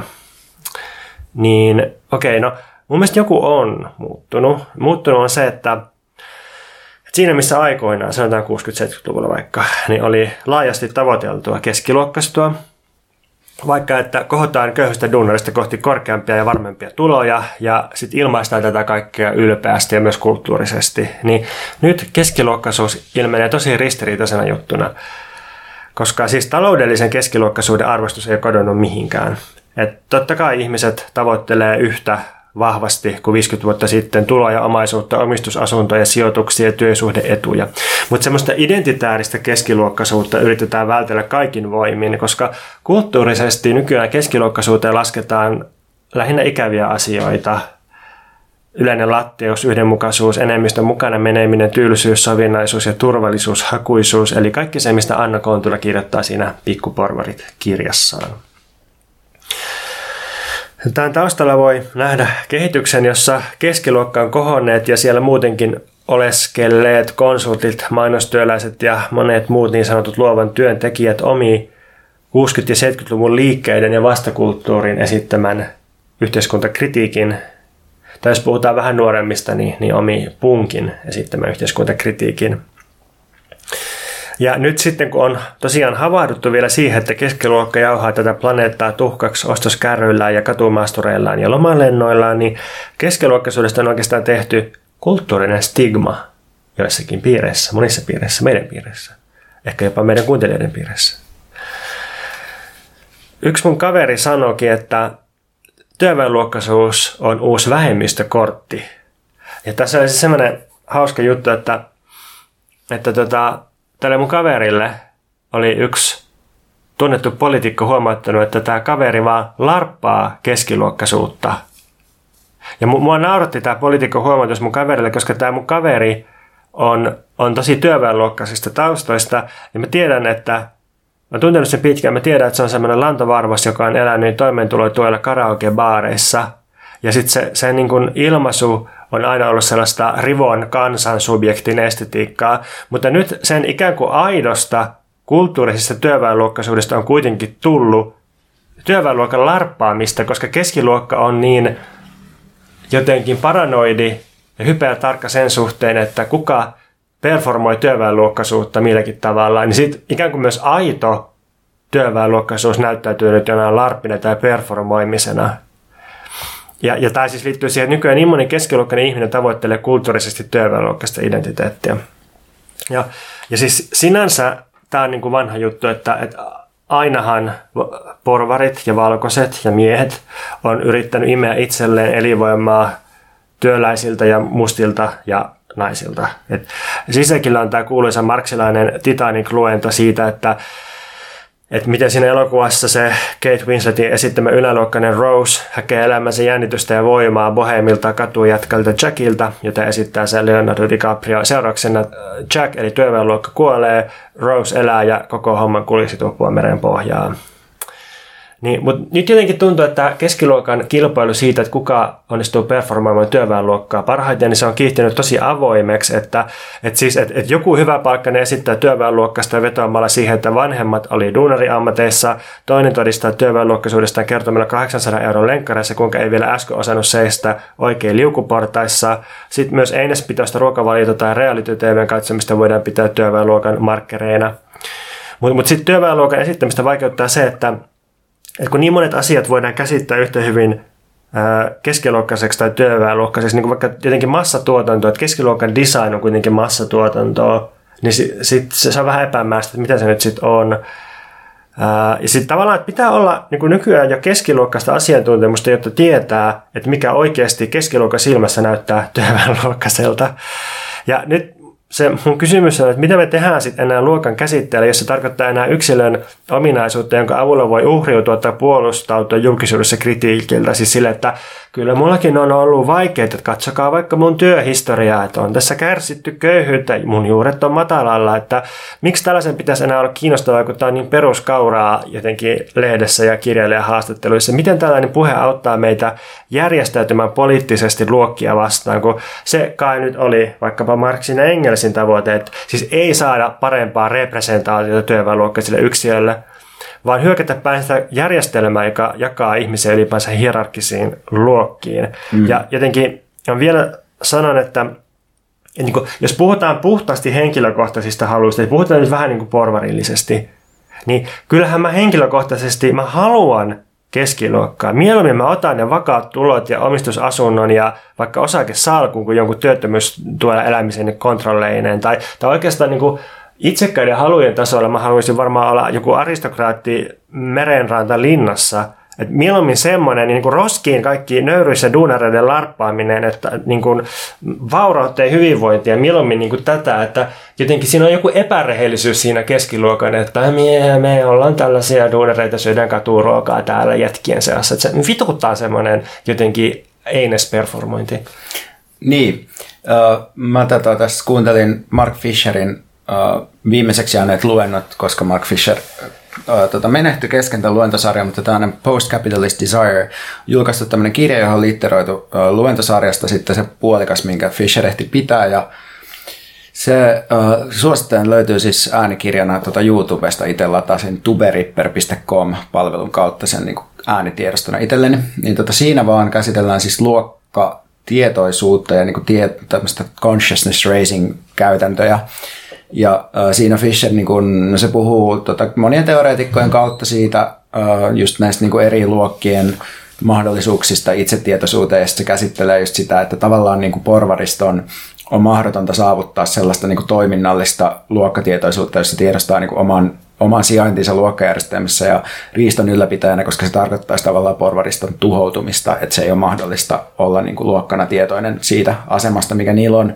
Ja sitten taas niin kuin työväenluokalla se luokkatietoisuus ei tarkoita just sellaista abstraktia tietoa tai jotain niin kuin henkilökohtaista ymmärrystä siitä, siitä asemasta, vaan se tarkoittaa nimenomaan jonkinlaista toiminnallisuutta. Että, se tarkoittaa, että luokkatietoisuus tarkoittaa toimintaa luokkana, niin sitten mietin just tätä, tätä nykyistä keskiluokkapuhetta suhteessa niin kuin tähän, ja, ja se niin kuin, tavallaan tosiaan tuntuu, että se, se on aika kaukana se niin kuin, keskiluokan tietoisuus itsestään luokkana minkäänlaisesta niin kuin, toiminnallisuudesta. Ja mä tota, meidän, mikä meitä vaivaa Instagram-tilillä myös niin kuin käsiteltiin just tätä, että miten tuntuu, että se on enemmän just sellaista tavallaan yksilöidentitääristä luokkatietoisuutta, jos just, jos just jotenkin ajatellaan silleen, että – että luokka on ennen kaikkea yksi niin kuin tällainen sortava ominaisuus yksilöllä ja, ja jossa otetaan ikään kuin luokkajärjestelmä itsessään tässä puheessa, että se nyt on, mikä se on ja sitten meidän pitää vaan välttää syrjintää sillä tavalla, että esimerkiksi joku YK on erityisraportoija haluaisi nyt kieltää lailla köyhismin, eli, eli työväenluokan syrjimisen, ja sitten keskiluokkaiset ihmiset sitten niin kuin kirjoittaa tavallaan sellaisia tunnustuksellisia kertomuksia itsestään keskiluokkaisina, mikä tulee hyvin lähelle sitä, että mitä aikaisemmin ihmiset kirjoitti omasta valkoisuudestaan, niin nyt se on niin kuin nyt kirjoitetaan sitten keskiluokkaisuudesta. Ja sitten se kysymys mun mielestä tässä just on se, että, että mitä, miten se miten se keskiluokan itsetietoisuus purkaa tosiaan sitä luokkajärjestelmää. Tämä on se, mistä säkin Pontus äsken tuossa puhuit, että, että selvästi tavoitteena ei, ei ole mitenkään järjestäytyä luokkana niin kuin, ö, toisaalta niin kuin purkaakseen tai jotenkin poistaakseen sen työväenluokan niin kuin, tai, tai tavallaan niin kuin auttaakseen heikossa, heikommassa asemassa olevia muulla kuin hyvän tekeväisyydellä tai vastaavasti pyrkiäkseen käymään jotenkin niitä omistavia vastaan. Niin kuin musta just Omaisuuden ja käskyvallan jakaminen olisi tosi paljon kiinnostavampaa kuin yksilöiden kulttuurisen maun tai, tai jonkun tällaisen habituksen loputon purkaminen. Siis ei sillä, etteikö sekin olisi tosi paljon auttanut monia ihmisiä, kun ne on vaikka ymmärtänyt, että, että miten luokka eletään ruumillisesti. Että tota, Suomessa alkoi tämmöinen, tämmöisen tiedostamisen, luokkatiedostamisen vaihe ehkä 2007, kun tuli se Katarina Järvisen ja Laura Kolmen se luokkaretkellä hyvinvointiyhteiskunnassa, jossa oli se Katarina Järvisen upea muistelmaosuus, jossa se puhui siitä, että miten oudolta ja väärältä tuntui mennä yliopistoon, kun oli kotoisin työväliluokkaista kodista. Ja se todella hienoa, että näin on, ja todella hienoa, että Bourdieuta luetaan ja näin, mutta niin kuin se, se on vaan jäänyt jumiin nyt 15 vuodeksi. Se, se tota, tukee just sitä keskiluokkaista ää, identiteettipeliä enemmän. Ja nyt, nyt kun musta pitäisi laittaa se, se niin kuin panostus sinne, että, että alettaisiin purkaa sosiaaliturvan kontrolleja, alettaisiin mahdollistaa helpompi rahaa köyhille ihmisille ja sitten alettaisiin toimia sillä tavalla, että että oikeastaan niin kuin köyhyys loppuu, tai jotenkin ymmärrettäisiin, että köyhyys ei mikään identiteettijuttu, vaan, vaan siis se riippuu vaan rahasta. Ja sitten jos köyhät saa rahaa, niin sitten ei enää ole köyhiä, ja sitten sit se asetelma on toinen. Mutta tämä tehtävä on aika paljon vaikeampi ja vaarallisempi ja kiusallisempi kuin se, että me puhutaan kulttuurisesta mausta ja itse kunkin lapsuuden kokemuksista siitä, että osaisiko seisoa liukuportaissa oikealla puolella. Niin, niin, ja kyllähän tässä voi tietysti tarkastella myös luokkataustaa, niin kuin, tai luokka, luokkatausta voi myös äh, masinoida jonkinlaiseksi niin kuin, äh, äh, valuudaksi tietyillä kentillä, niin kuin, että voi ajatella, että kirjailijalle esimerkiksi se voi olla sellainen kokemusvaranto, tai joku sellainen niin kuin oman puheen uskottavuuden säätäjä, että sä voit puhua taustasta. Tai poliitikollehan se on niin kuin klassisesti sillä, että poli- kaikki poliitikot tulee itse asiassa jostain hiilikaivoksen niin kuin lattialta suunnilleen. Että, että olen, tota, olen tosiaan niin kuin itsekin työväenluokkaa kyllä. Että, että, tota. Täytyy sanoa, että poliitikkojen piirissä niin Alexander Stubb oli musta aidosti virkistävä aikoinaan, koska se oli silleen jotenkin, että tämmöinen diplomaatti, aristokraatti, joka puhuu 15 kieltä täysin sujuvasti ja harrastaa korkeakulttuuria samassa triathlonia, niin todella paljon tuoreempi kuin joku semmoinen taas joku virtynyt tyyppi jostakin performoimassa sitä, että kuinka on itse asiassa tämmöinen kansansubjekti ja kannattaa äänestää presidentiksi. Niin, kokoomus, kokoomushan on niin kuin tota, vielä ihan mun mielestä 2000 2016-2017 niin puhunut just siitä, että kaikki voi nostaa osaksi keskiluokkaa. Että mä luulen, että kokoomus on just se puolue ihmisille, joita ei hävetä se keskiluokan ajatus tai mikä muukaan luokka. Ja tämä ehkä myös selittää sitä, että minkä takia jotkut todella huonosti toimeentulevat ihmiset voi äänestää kokoomusta, koska kokoomus ruokkii niiden haluja ja fantasiaa siitä, että omaa tilannetta voi parantaa, eikä tarvitse sille identifioitua siihen, että jotenkin on, on kurja ja ylpeä siitä, että on nuhjunen ja pitää pysyäkin ehkä nuhjusena, koska se kuuluu identiteettiin kokoomus ei ole meidän kanssa kaupallisessa yhteistyössä. Mutta jos haluatte olla, nythän on vaalit tulossa, niin kaikki puolueet, jotka tota, on kiinnostuneita köyhistä, köyhistä ihmistä, jotka ei äänestä ja kulttuuriprekariaatista, niin tota, kannattaa olla meihin yhteydessä, koska me tavoitetaan se demografia erittäin hyvin. Ja tota, ihan siis voi sanoa, että kentän laidasta laitaan voidaan tehdä kaupallisia yhteistyötä, joissa ei mainita siis, että se on kaupallinen yhteistyö, niin tota, pistäkää vaikka tekstiviesti. Eli ehkä tämä olikin kokoomuksen Se tietää. Mennäänkö suosituksiin? Joo. No mä suosittelen tietysti ensimmäiseksi meidän Patreonia ja Pontus on ollut vähän huonona, kun, kun tota, se, on, se on nyt mustasukkainen tästä kurssista, tästä podcast-kurssista, että et entä tuleeko nyt enää niin kuin tavallisia tukijoita.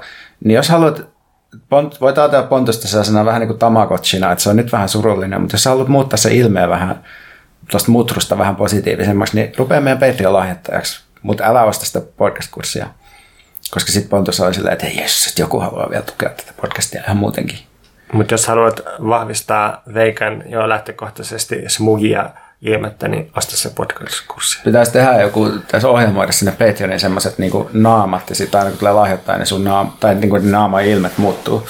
Jos joku koodari haluaa tota, tehdä meille tämmöisen, niin voi olla yhteydessä. Mutta sitten toinen suositus äh, mulla, mulla olisi tuota Yleen tämmöinen Iina Mikkolan tekemä dokumenttisarja nimeltä Syvään päätyyn, joka, jossa on päähenkilönä suomalainen Anu, joka antaa vaihtoehtohoitoja ja on aktiivinen koronadenialisti internetissä. Ja mukana on myös Anun paras ystävä, muistaakseni nimeltä Juha, ja ne oli yhdessä jossain reality-ohjelmassa joskus aikoinaan ja tutustunut sitä kautta. Mutta Juha suhtautuu hyväksyvästi ja rakastavasti tähän ystäväänsä huolimatta kaikista tämän ystävän uskomuksista ja siitä, että se levittää Juhan näkökulmasta täyttä disinformaatiota ja mahdollisesti vahingollista kamaa netissä. Ja tässä sarjassa on mun mielestä ansiokkaasti saatu paljon ainutlaatuista matskua, jossa tämä Anu järkkää just näille suomalaisille jossain kerrostalla kämpässä rumpupiirejä ja karkottaa demoneita jonkun tyypin kehosta ja sitten se matkustaa tässä myös Brasiliaan käymään läpi ayahuasca-seremonian, jossa sitten tiedossa on paljon huutamista, sammakon myrkysivelyä haavoihin, kiroilua, oksentamista ja sätkyttelyä. Ja tässä on huvittavasti joku yleen sisältövaroitus, että ayahuasca on itse asiassa laiton huume. että, se, että kukaan ei saa väärää käsitystä. Mutta mulle niin tässä sarjassa yksi kiinnostava asia oli, että miten tämä Anu korostaa, että hän on aiemmissa elämissä ollut jonkinlainen alkuperäiskansaan kuuluva parantaja – ja tässä mun mielestä on kiehtovaa se, että tämä tyyppi on tosiaan tämmöinen kantasuomalainen valkoinen nainen nimeltä Anu, eli hyvin basic, basic henkilö. Ja tuntuu, että se just tässä yrittää lunastaa puheoikeuden omaksumalla jonkinlaisen toiseutetun identiteetin, että hänen täytyy itse asiassa olla joku alkuperäiskansan jäsen, koska, koska hän on selvästi kiinnostava ihminen, niin näin. Ja tämä tuntuu musta kiinnostavalta, koska se vihjaa tietynlaiseen identiteettitalouteen, jossa – sorrettu tai toiseutettu identiteetti on tapa lunastaa itselle puheoikeus tai hyväksyntä tai kiinnostavuus. Ja tutkija Azad Haider kirjoittaa uh, Mistaken Identity-kirjassaan tästä Rachel Dolezalista, joka on tämmöinen amerikkalainen valkoinen nainen, joka tuli, no, nousi niin kuin kansainväliseen julkisuuteen sen takia, että kävi ilmi, että hän on niin tekeytynyt mustaksi, tai hän siis kaikki ajatteli, että se on musta, kunnes kävi ilmi, että se ei ole musta. Että se on musta kansalaisoikeuksien ajaja, siis 2010-luvulla, mutta sitten kävi ilmi, että se on valkoinen, joka vaan teeskentelee mustaa. Ja tämä Anun tapaus, ja siis nyt puhutaan niin näistä, että teeskentelee sillä tavalla, että vähän niin kuin, öö, niin, kertoo ihmisille, että on musta. Sanoo itse, että identifioituu mustaksi, vaikka niin kuin vanhemmat on niin kuin, kuuluu valkoiseen etnisyyteen. Ja tämä Anun tapaus vaan osoittaa, että, että tämä tämmöinen identiteetin omaksuminen, että se ei, se ei rajoitu pelkästään vaikka tämän Dolezalin kaltaisiin niin kuin tämmöisiin antirasistisiin tai woke piireihin, tai että et näitä tavallaan tämä halu jotenkin olla, halu, valkoisten halu tai, etu, tai niin kuin etuoikeutettuja halu niin kuin puhua sorrettuna, vaan että on kyse paljon laajemmasta ja vanhemmasta tämmöisestä toiseuden tai eksottisuuden antamasta erityisestä tiedosta, johon päästään käsiksi just omaksumalla toinen identiteetti. Ja sitten tämä tavallaan avaakin sen, että mistä, kulttuuri, mistä kulttuurisessa approprioinnissa on kyse lopulta, niin kuin tämä Anun tapaus, eli nähdään, että just jollain toisilla on jonkinlaista kulttuurista valuuttaa, johon voidaan parhaiten päästä käsiksi omaksumalla suoraan niin kuin se kulttuuri osaksi itseä, osaksi kehoa. Tästä tulee mieleen Samira Elagotsin performanssi ja, ja elokuva Seek Bromance, jossa se siis vietti kovimman lockdown-ajan Kaliforniassa, ja sitten kun se palasi sieltä Berliiniin, niin sitten se havahtui siihen, että yhtäkkiä kaikista oli tullut intersektionaalisia, feministisiä, non-binäärisiä panseksuaaleja. Et jotenkin niin kuin, ää, jännästi se, se tietynlainen normikritiikki muuttuu itse asiassa normiksi ja, ja kulttuuriseksi valuutaksi. Et, et jossain vaiheessa tuntuu, että niin tietyissä piireissä tapahtui sellainen kehitys, että jos aikaisemmin oli ollut hetero, niin sitten sit oli vähintään biseksuaali sen jälkeen, mutta jos aikaisemmin oli ollut biseksuaali, niin sitten oli vähintään panseksuaali sen jälkeen. Eli otetaan aina yksi askel niin, syvemmälle niin, jossain kuvitellulla tämmöisellä niin kuin, uh, infernokehällä. Niin, että mikä on niin kuin kaikkein kovinta identiteettivaluuttaa. Joo. Mutta ehkä ongelmana ei ole niin kuin joku tietty identiteetti, vaan se, että että et ylipäänsä niin fiksoidutaan niihin tai jotenkin, että et, et, niin pitäisi ehkä katsoa, mikä on se mekanismi, jolloin niin kuin tietyistä haluista ja elämänmuodoista ja tarpeista sit muodot, alkaa muodostua sellaisia, että tämä on nyt tämmöinen ja täällä on tämä arvo tässä kehyksessä. Niin, niin ja sitten kyllä mä, mä niin kuin ainakin itse silleen koen, että, että silloin tota 2014-2015 niin, niin aidosti oli niin, että, että, että omaksumalla jonkun tietyn identiteetin internetissä, mikä oli tavallaan aika helppoa, niin, niin sai huomiota välittömästi. Joo, Sillä oli ja, semmoinen niin taloudellinen Ja se, arvo. mun mielestä se ei myöskään, ihan, se ei myöskään pelkkää kyynisyyttä, että, että jos mies sanoi vuonna 2013 kuusi olevansa feministi, niin niin se ei ollut pelkästään huomiota, vaan se, se niin kuin oikeasti tuntui muuttavan asioita ja herätti silleen hyvällä tavalla keskustelua ja sai niin kuin muut miehet silleen provosoitumaan, että mitä sä nyt, mikä tämä nyt, näin. Mutta mut, sitten sit se niin kuin liuku siihen, että, että niin kuin kaikki alkoi sanoa olevansa feministejä joskus viimeistään vuonna 2015 ja ja, ja sitten se ei enää niin kuin tarkoittanut mitään, sitten siitä oli tullut pelkkää tällaista niin kuin identiteettivaluuttaa.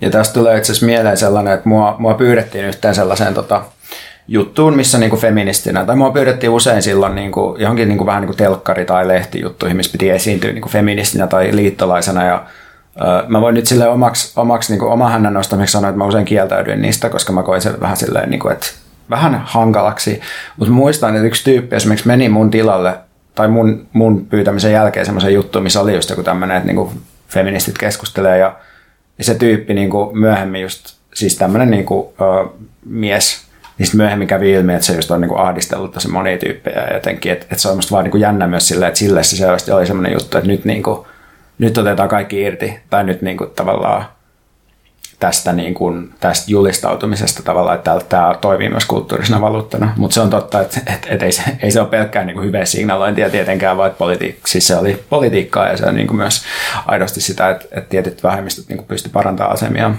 Niin, niin ja tosiaan kyllähän identiteetit on myös poliittisia ja niillä, niillä, niin kuin, niillä on erilainen poliittinen merkitys eri aikoina, mutta se, se voi muuttua aika nopeasti myös.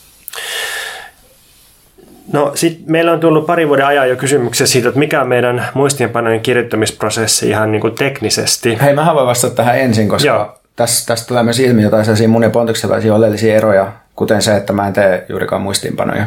Ja mun siis muistiinpano työ, työkalut on tota, mun puhelimen Notes-sovellus, niin mä kirjoitan jotain todella sekavaa niin kuin lätinää joku pari sanaa, eikä koskaan vasta uudelleen. Ja sitten tota, sit yleensä, jos mun pitää tehdä kolumni, niin en mä tee mitään muistiinpanoja, mä vaan suoraan kirjoitan sen niin kuin tuolla Google Docsissa. Mutta esimerkiksi mun, niin kuin, mä luen mun viimeisen muistiinpanon mun puhelimesta. Kolumni, ilmastoliike ei voi luvata pelkkää paskaa. Tässä ei voi mitään muuta. Tämä on vähän niin kuin tämä, tämän jakson Joo, se tuli käytetty, mutta mä niin. teen ehkä silti mun seuraavan kusarikolumnin tästä. Joo, niin, mutta ihmistä ylipäänsä jakautuu sellaisia, jotka valmistelee aika pitkälti päässään ja ehkä vain osittain tietoisesti.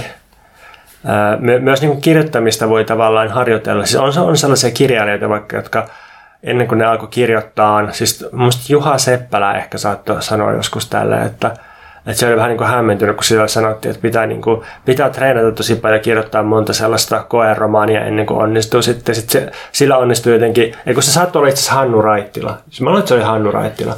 Niin sillä onnistui jotenkin aika nopeasti sit kirjoittaminen, kun se ei ollut aikaisemmin kauheasti kirjoittanut. Mutta sitten tajusi, että se oli kaiken aikaa kirjoittanut ja jäsentynyt päässä. Että se oli mm. tosi paljon tehnyt työtä, mutta se ei vaan tehnyt sitä silleen niin kuin paperilla tai koneella. Niin, mutta oikeasti on, on kyllä myös niin, että se riippuu tosi paljon siitä, että mitä kirjoittaa. Että kolumnin voi rakentaa yhden ajatuksen ympärille joka on suhteellisen helppo pitää päässään, mutta jos vaikka tekee jotain sellaista aika monimutkaisiin niin kuin juonikuvioihin ja eri kategorioihin ja aikatasoihin sijoittuvaa juttua, niistä voi välttämättä niin kuin päässään pyöritellä, että et, et, et, tämä nyt liittyy ehkä siihen, että mä en tällä hetkellä hirveästi kirjoita kuitenkaan. No, mä oon käyttänyt kymmenen vuoden sisällä neljää eri järjestelmää, jotka järjestyksessä yksinkertaisesti yksinkertaisesta kohti vähän mutkikkaampaan tälle. Et ensinnäkin yksinkertaisin, mitä mä käytän, niin on myös puhelimen muistiinpano-appi, mutta se on tämän niminen kuin Simple Note. Simple Note on, on kaikille alustoille ja, ja myös ihan ää, läppärä tai siis niin desktop-koneelle ja sitten, sitten tota selaimeen käyvä sellainen sovellus. Se on tosi kevyt, yksinkertainen, nopea, tukee Markdown-kieltä, jos tietää mikä se on. Siis, siis semmoinen niin hyvin yksinkertainen kuvailukieli, jolla voi vähän muokata sitä tekstin ulkonäköä. Ja, ja se to, tosiaan synkkää kaikki alustojen välillä ja sitten siinä on tosi tehokas haku ominaisuus. Tämä, tämä on niin olennainen juttu mulle. Jos mä haluan katsoa kaikki jutut, missä esiintyy tietty sana siihen tosi nopeasti, niin se onnistuu ja tukee myös kaikkia hashtageja. Ja tämä sopii hyvin ensi-ideoiden keräämiseen ja tällaiseen. No, sitten toiseksi mä oon käyttänyt tosi pitkään Google Drivea tai siis Google Docsia, koska sielläkin, jos aloittaa uuden tiedoston, niin se on helposti haettavissa, jaettavissa ja turvassa. Ja mä, mä teen sinne kaikkea sellaista, mikä kaipaa kommentteja, siis esseitä, lehtijuttuja, kirjan lukuja, muistiinpanoja johonkin valmistautumiseksi. No kolmanneksi mä käytän Scriveneria, joka on tämmöinen kirjailijoiden ohjelma Macille ja Windowsille ainakin. Mulla on siellä projektitiedosto, jonka nimi on Kaatopaikka, ja mä, siellä mulla on kansio niin vuodelle, kuukaudelle, ja sitten on tekstitiedosto jokaiselle, ne ei jokaiselle, mutta niille päiville, kun jaksan kirjoittaa. Ja mä sitten sinne niin kuin vaan kaadan mun aivoista kaikkea kamaa, ja joskus luen, luonnostelen tajunnan virtana jotakin niin kuin ensiversioita jostakin, jostakin teksteistä, muun muassa meidän Patreon ää, postauksista. Ja, ja sitten se on semmoinen kätevä arkistoimiseen ja sitten siinä saa myös koko ruudun kirjoitustilan ja, ja näin. Välihuomio. Mulle tulee tästä semmoinen olo, niin kuin, mä oon joskus puhunut siitä, että mun mielestä Leo Straniuksen ei pitäisi opettaa ajankäyttöä kenellekään, eikä Julia Turenin rahan käyttöä. Syy on se, että jos, on niin kuin, jos saa liikaa nautintoa siitä asiasta, niin sitä on tosi vaikea välittää niin kuin muille ihmisille, koska se on tavallaan, että siinä on se niin kuin puhdas libidinaalisuus siinä, niin kuin, että tykkää rahasta tai tykkää niin kuin organisoimisesta. Ja sitä on niin kuin mahdotonta opettaa, vaikka teknisesti niin kuin siirtäisikin jotkut tämmöiset käytännöt. Niin mä ajattelen, että Leo Straniuksen kohdalla se on se, että kun sillä on ne omat systeemit, niin niitä on aika vaikea sille jakaa, että kun se on niin. kehittänyt vuosien varrella ne ja sitten nauttii niistä silleen, mutta jos... Ne mä ainakaan halua puristaa mun pakaralihaksia samaa kuin mä tiskaan. Niin, mutta sitten jos miettii Scriveneria, niin se on siis ihan semmoinen jaettavissa oleva ohjelma, ja sitten se on myös tosi suosittu, mikä tarkoittaa, että tosi monet itse asiassa jakaa sen libidinaalisen halun siihen, sitten se on helpompi jakaa. Anteeksi, en mä, halunnut, en mä halunnut pilata sun. Mutta tästä tuli siis meille ihan sähköpostia, että kiinnosti nämä muistiinpanojutut, niin. että tämä on ihan legit, mutta mä nyt vaan Kyllä. sanoin, että mä en tuu ottaa näitä käyttöön. Tämä ei ollut loukkaus sun metodia kohta.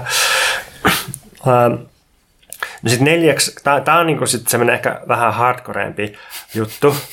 Tää, Tässä tulee pakaralihakset mukaan. Kyllä. Obsidian. Löytyy osoitteesta obsidian.md.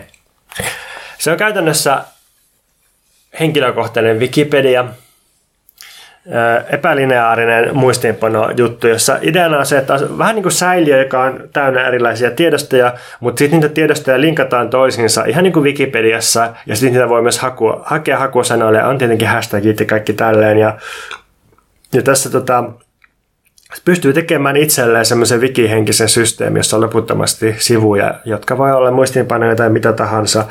Ja mä syötän tuonne Obsidianiin erityisesti kirjallisuussitaatit, jotka mä otan ylös, koska sitten mä voin katsoa, että missä sitaateissa esiintyy joku tietty käsite tai miten ne liittyy toisiinsa, miten mä jonain vuonna katson joistain kirjoista. Se on tosi kiinnostavaa katsoa, että, että vuonna 2018 mä oon ollut kiinnostunut siitä, että miten Freudin käsitys tiedostamattomasta on itse asiassa eurooppalainen ja porvarillinen ja miten erilaisilla alkuperäiskansana on ollut tämmöisiä käsittämättömämpiä käsityksiä ihmisen tiedostamattomasta. Mä olen täällä aivan, aivan tota suu ja silmät levällään. Mutta Simple Note, Google Docs, Scrivener, Obsidian, laitetaan tuonne jaksokuvauksiin nämä. No sitten tässä välissä mä haluan erityisesti suositella Veikan italian kielen taitoja, koska Hää? mä tota, mä olisin ollut ihan hukassa täällä äh, Napolin äh, Strada Brutto, eikö Strada Brutta, mikä Brutta? No, äh, no jos sä haluat sanoa monikossa, niin stra, Strade Brutte. Niin. Niin, Raffeilla kaduilla ja, ja tota, tiukoissa kortteleissa, jossa ajellaan toisten päälle ja pöllitään vaan puhelimia ja ei, ei todellakaan puhuta englantia, niin Veikka on opiskellut Italiaa tosi hyvin kuuntelemalla Harry Pottereita italiaksi. Tämä, tämä on Veikan kielen Harry opiskelu. metodi. Öö, joo.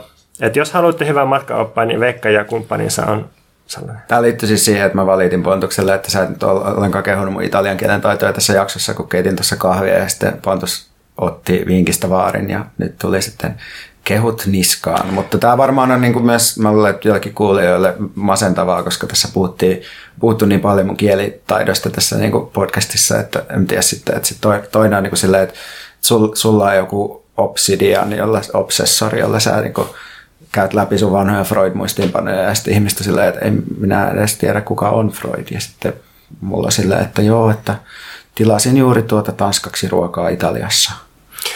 Jostain meidän ekosta jaksosta tuli sellainen palaute, että ette te voi vaan sanoa jotakin, että Tolstoi sitä, että te pitää kertoa, että mikä on Tolstoi etunimi, kuka se oli, niin siinä vaiheessa mä olisin, että nyt pakataan kyllä kamppeet ja häivytään tältä planeetalta, että ei missään mitään järkeä enää. Jos haluat pysyä tällä planeetalla, niin mä suosittelen lopuksi runoilijoita. Runoilijat on ihmistyyppinä oikeastaan paras, mitä on, koska jos olisi vielä parempi ihminen kuin runoilija, niin sitten se ei olisi enää ihminen, vaan kissa oikeastaan. Runoilijan työssä ei ole mitään taloudellista tai maineellista järkeä. Ainoa tapa tehdä runoutta on motivoitua siitä täysin sisäisesti, omasta salaisesta mielekkyydestä käsin, ja sen takia runoilijoita ei, ei motivoi semmoinen niin kuin, uh, raha tai maine tai mikään tällainen, koska ei, ei siitä tule rahaa eikä mainetta. Niin, niin siksi runoilijat on, on niin kuin kaikkein itseisarvoisimpia elämän muotoja tai eliöitä. eliöitä. Runoilijat herättää sanat ja asiat eloon, runoilijat suutelee tapahtumiin värit, Runoilijoilla on aina neuvoja, oli kyse liikunnasta tai ihmissuhdehuolista tai kirjoittamisesta tai sitten elämänhallinnasta. Kun on runoilijan seurassa, tuntuu, että kaikki kyllä hoituu ja siinä sivussa voidaan ottaa pari lasia hyvää toskanalaista punaviiniä tai vähintään niin vahvaa espressoa, että meinaa henki lähteä. Runoilijat on elämälle sitä, mitä runous on kielelle. Oh, mä mietin just jotenkin, että on tuntenut niin mulkkuja runoilijoita joskus, mutta että ehkä se on sitten joku vanha aika ja erilainen runoilija. Niin meillä oli keskustelu tästä, mä väitin Veikalle, että todella se ehkä oli kymmenen vuotta sitten, mutta nykyään... Nykyään hei, on, nyt kun sustakin on tuollaista runoilija, niin ei enää. Uh, joo, uh, sitten pitkästä aikaa voisi pyytää, että antakaa meille podcast-sovelluksissa uh, haluamanne tähtiluokitus ja käykää tilaamassa meidät, siis klikkaakaa sieltä, että follow ja sitten niin kuin, ottakaa muisti, tai niin kuin tämä muistutukset meidän jaksoista, koska, koska, tota, koska me halutaan, podcastia kuunnellaan enemmän. Me saadaan semmoista tosi alhaista mielihyvää siitä, jos meidän podcast joskus nousee jonnekin listoille ja sitten me klikkaillaan, niin päivitetään kerran kymmenessä sekunnissa sitä listaa, että olisiko se noussut ylemmäs ja sitten katsotaan, että okei, toikin influenssari, menestyä paskapodi, niin me ollaan niin sen yläpuolella nyt hetkellisesti tässä, tässä kuvitteellisessa numerisessa hierarkiassa, jonka tämä joku alusta on luonut. Lisäksi voi käydä kuuntelemassa mun eli Pontuksen tekemää Selitä mulle filosofia-podcastia ja antaa sillekin arvosanoja. Ja sitten suosittelen myös Ähm, mikä meitä vaivaa Instatiliä, koska Veikka laittaa sinne sekä hauskaa että hyödyllistä sisältöä.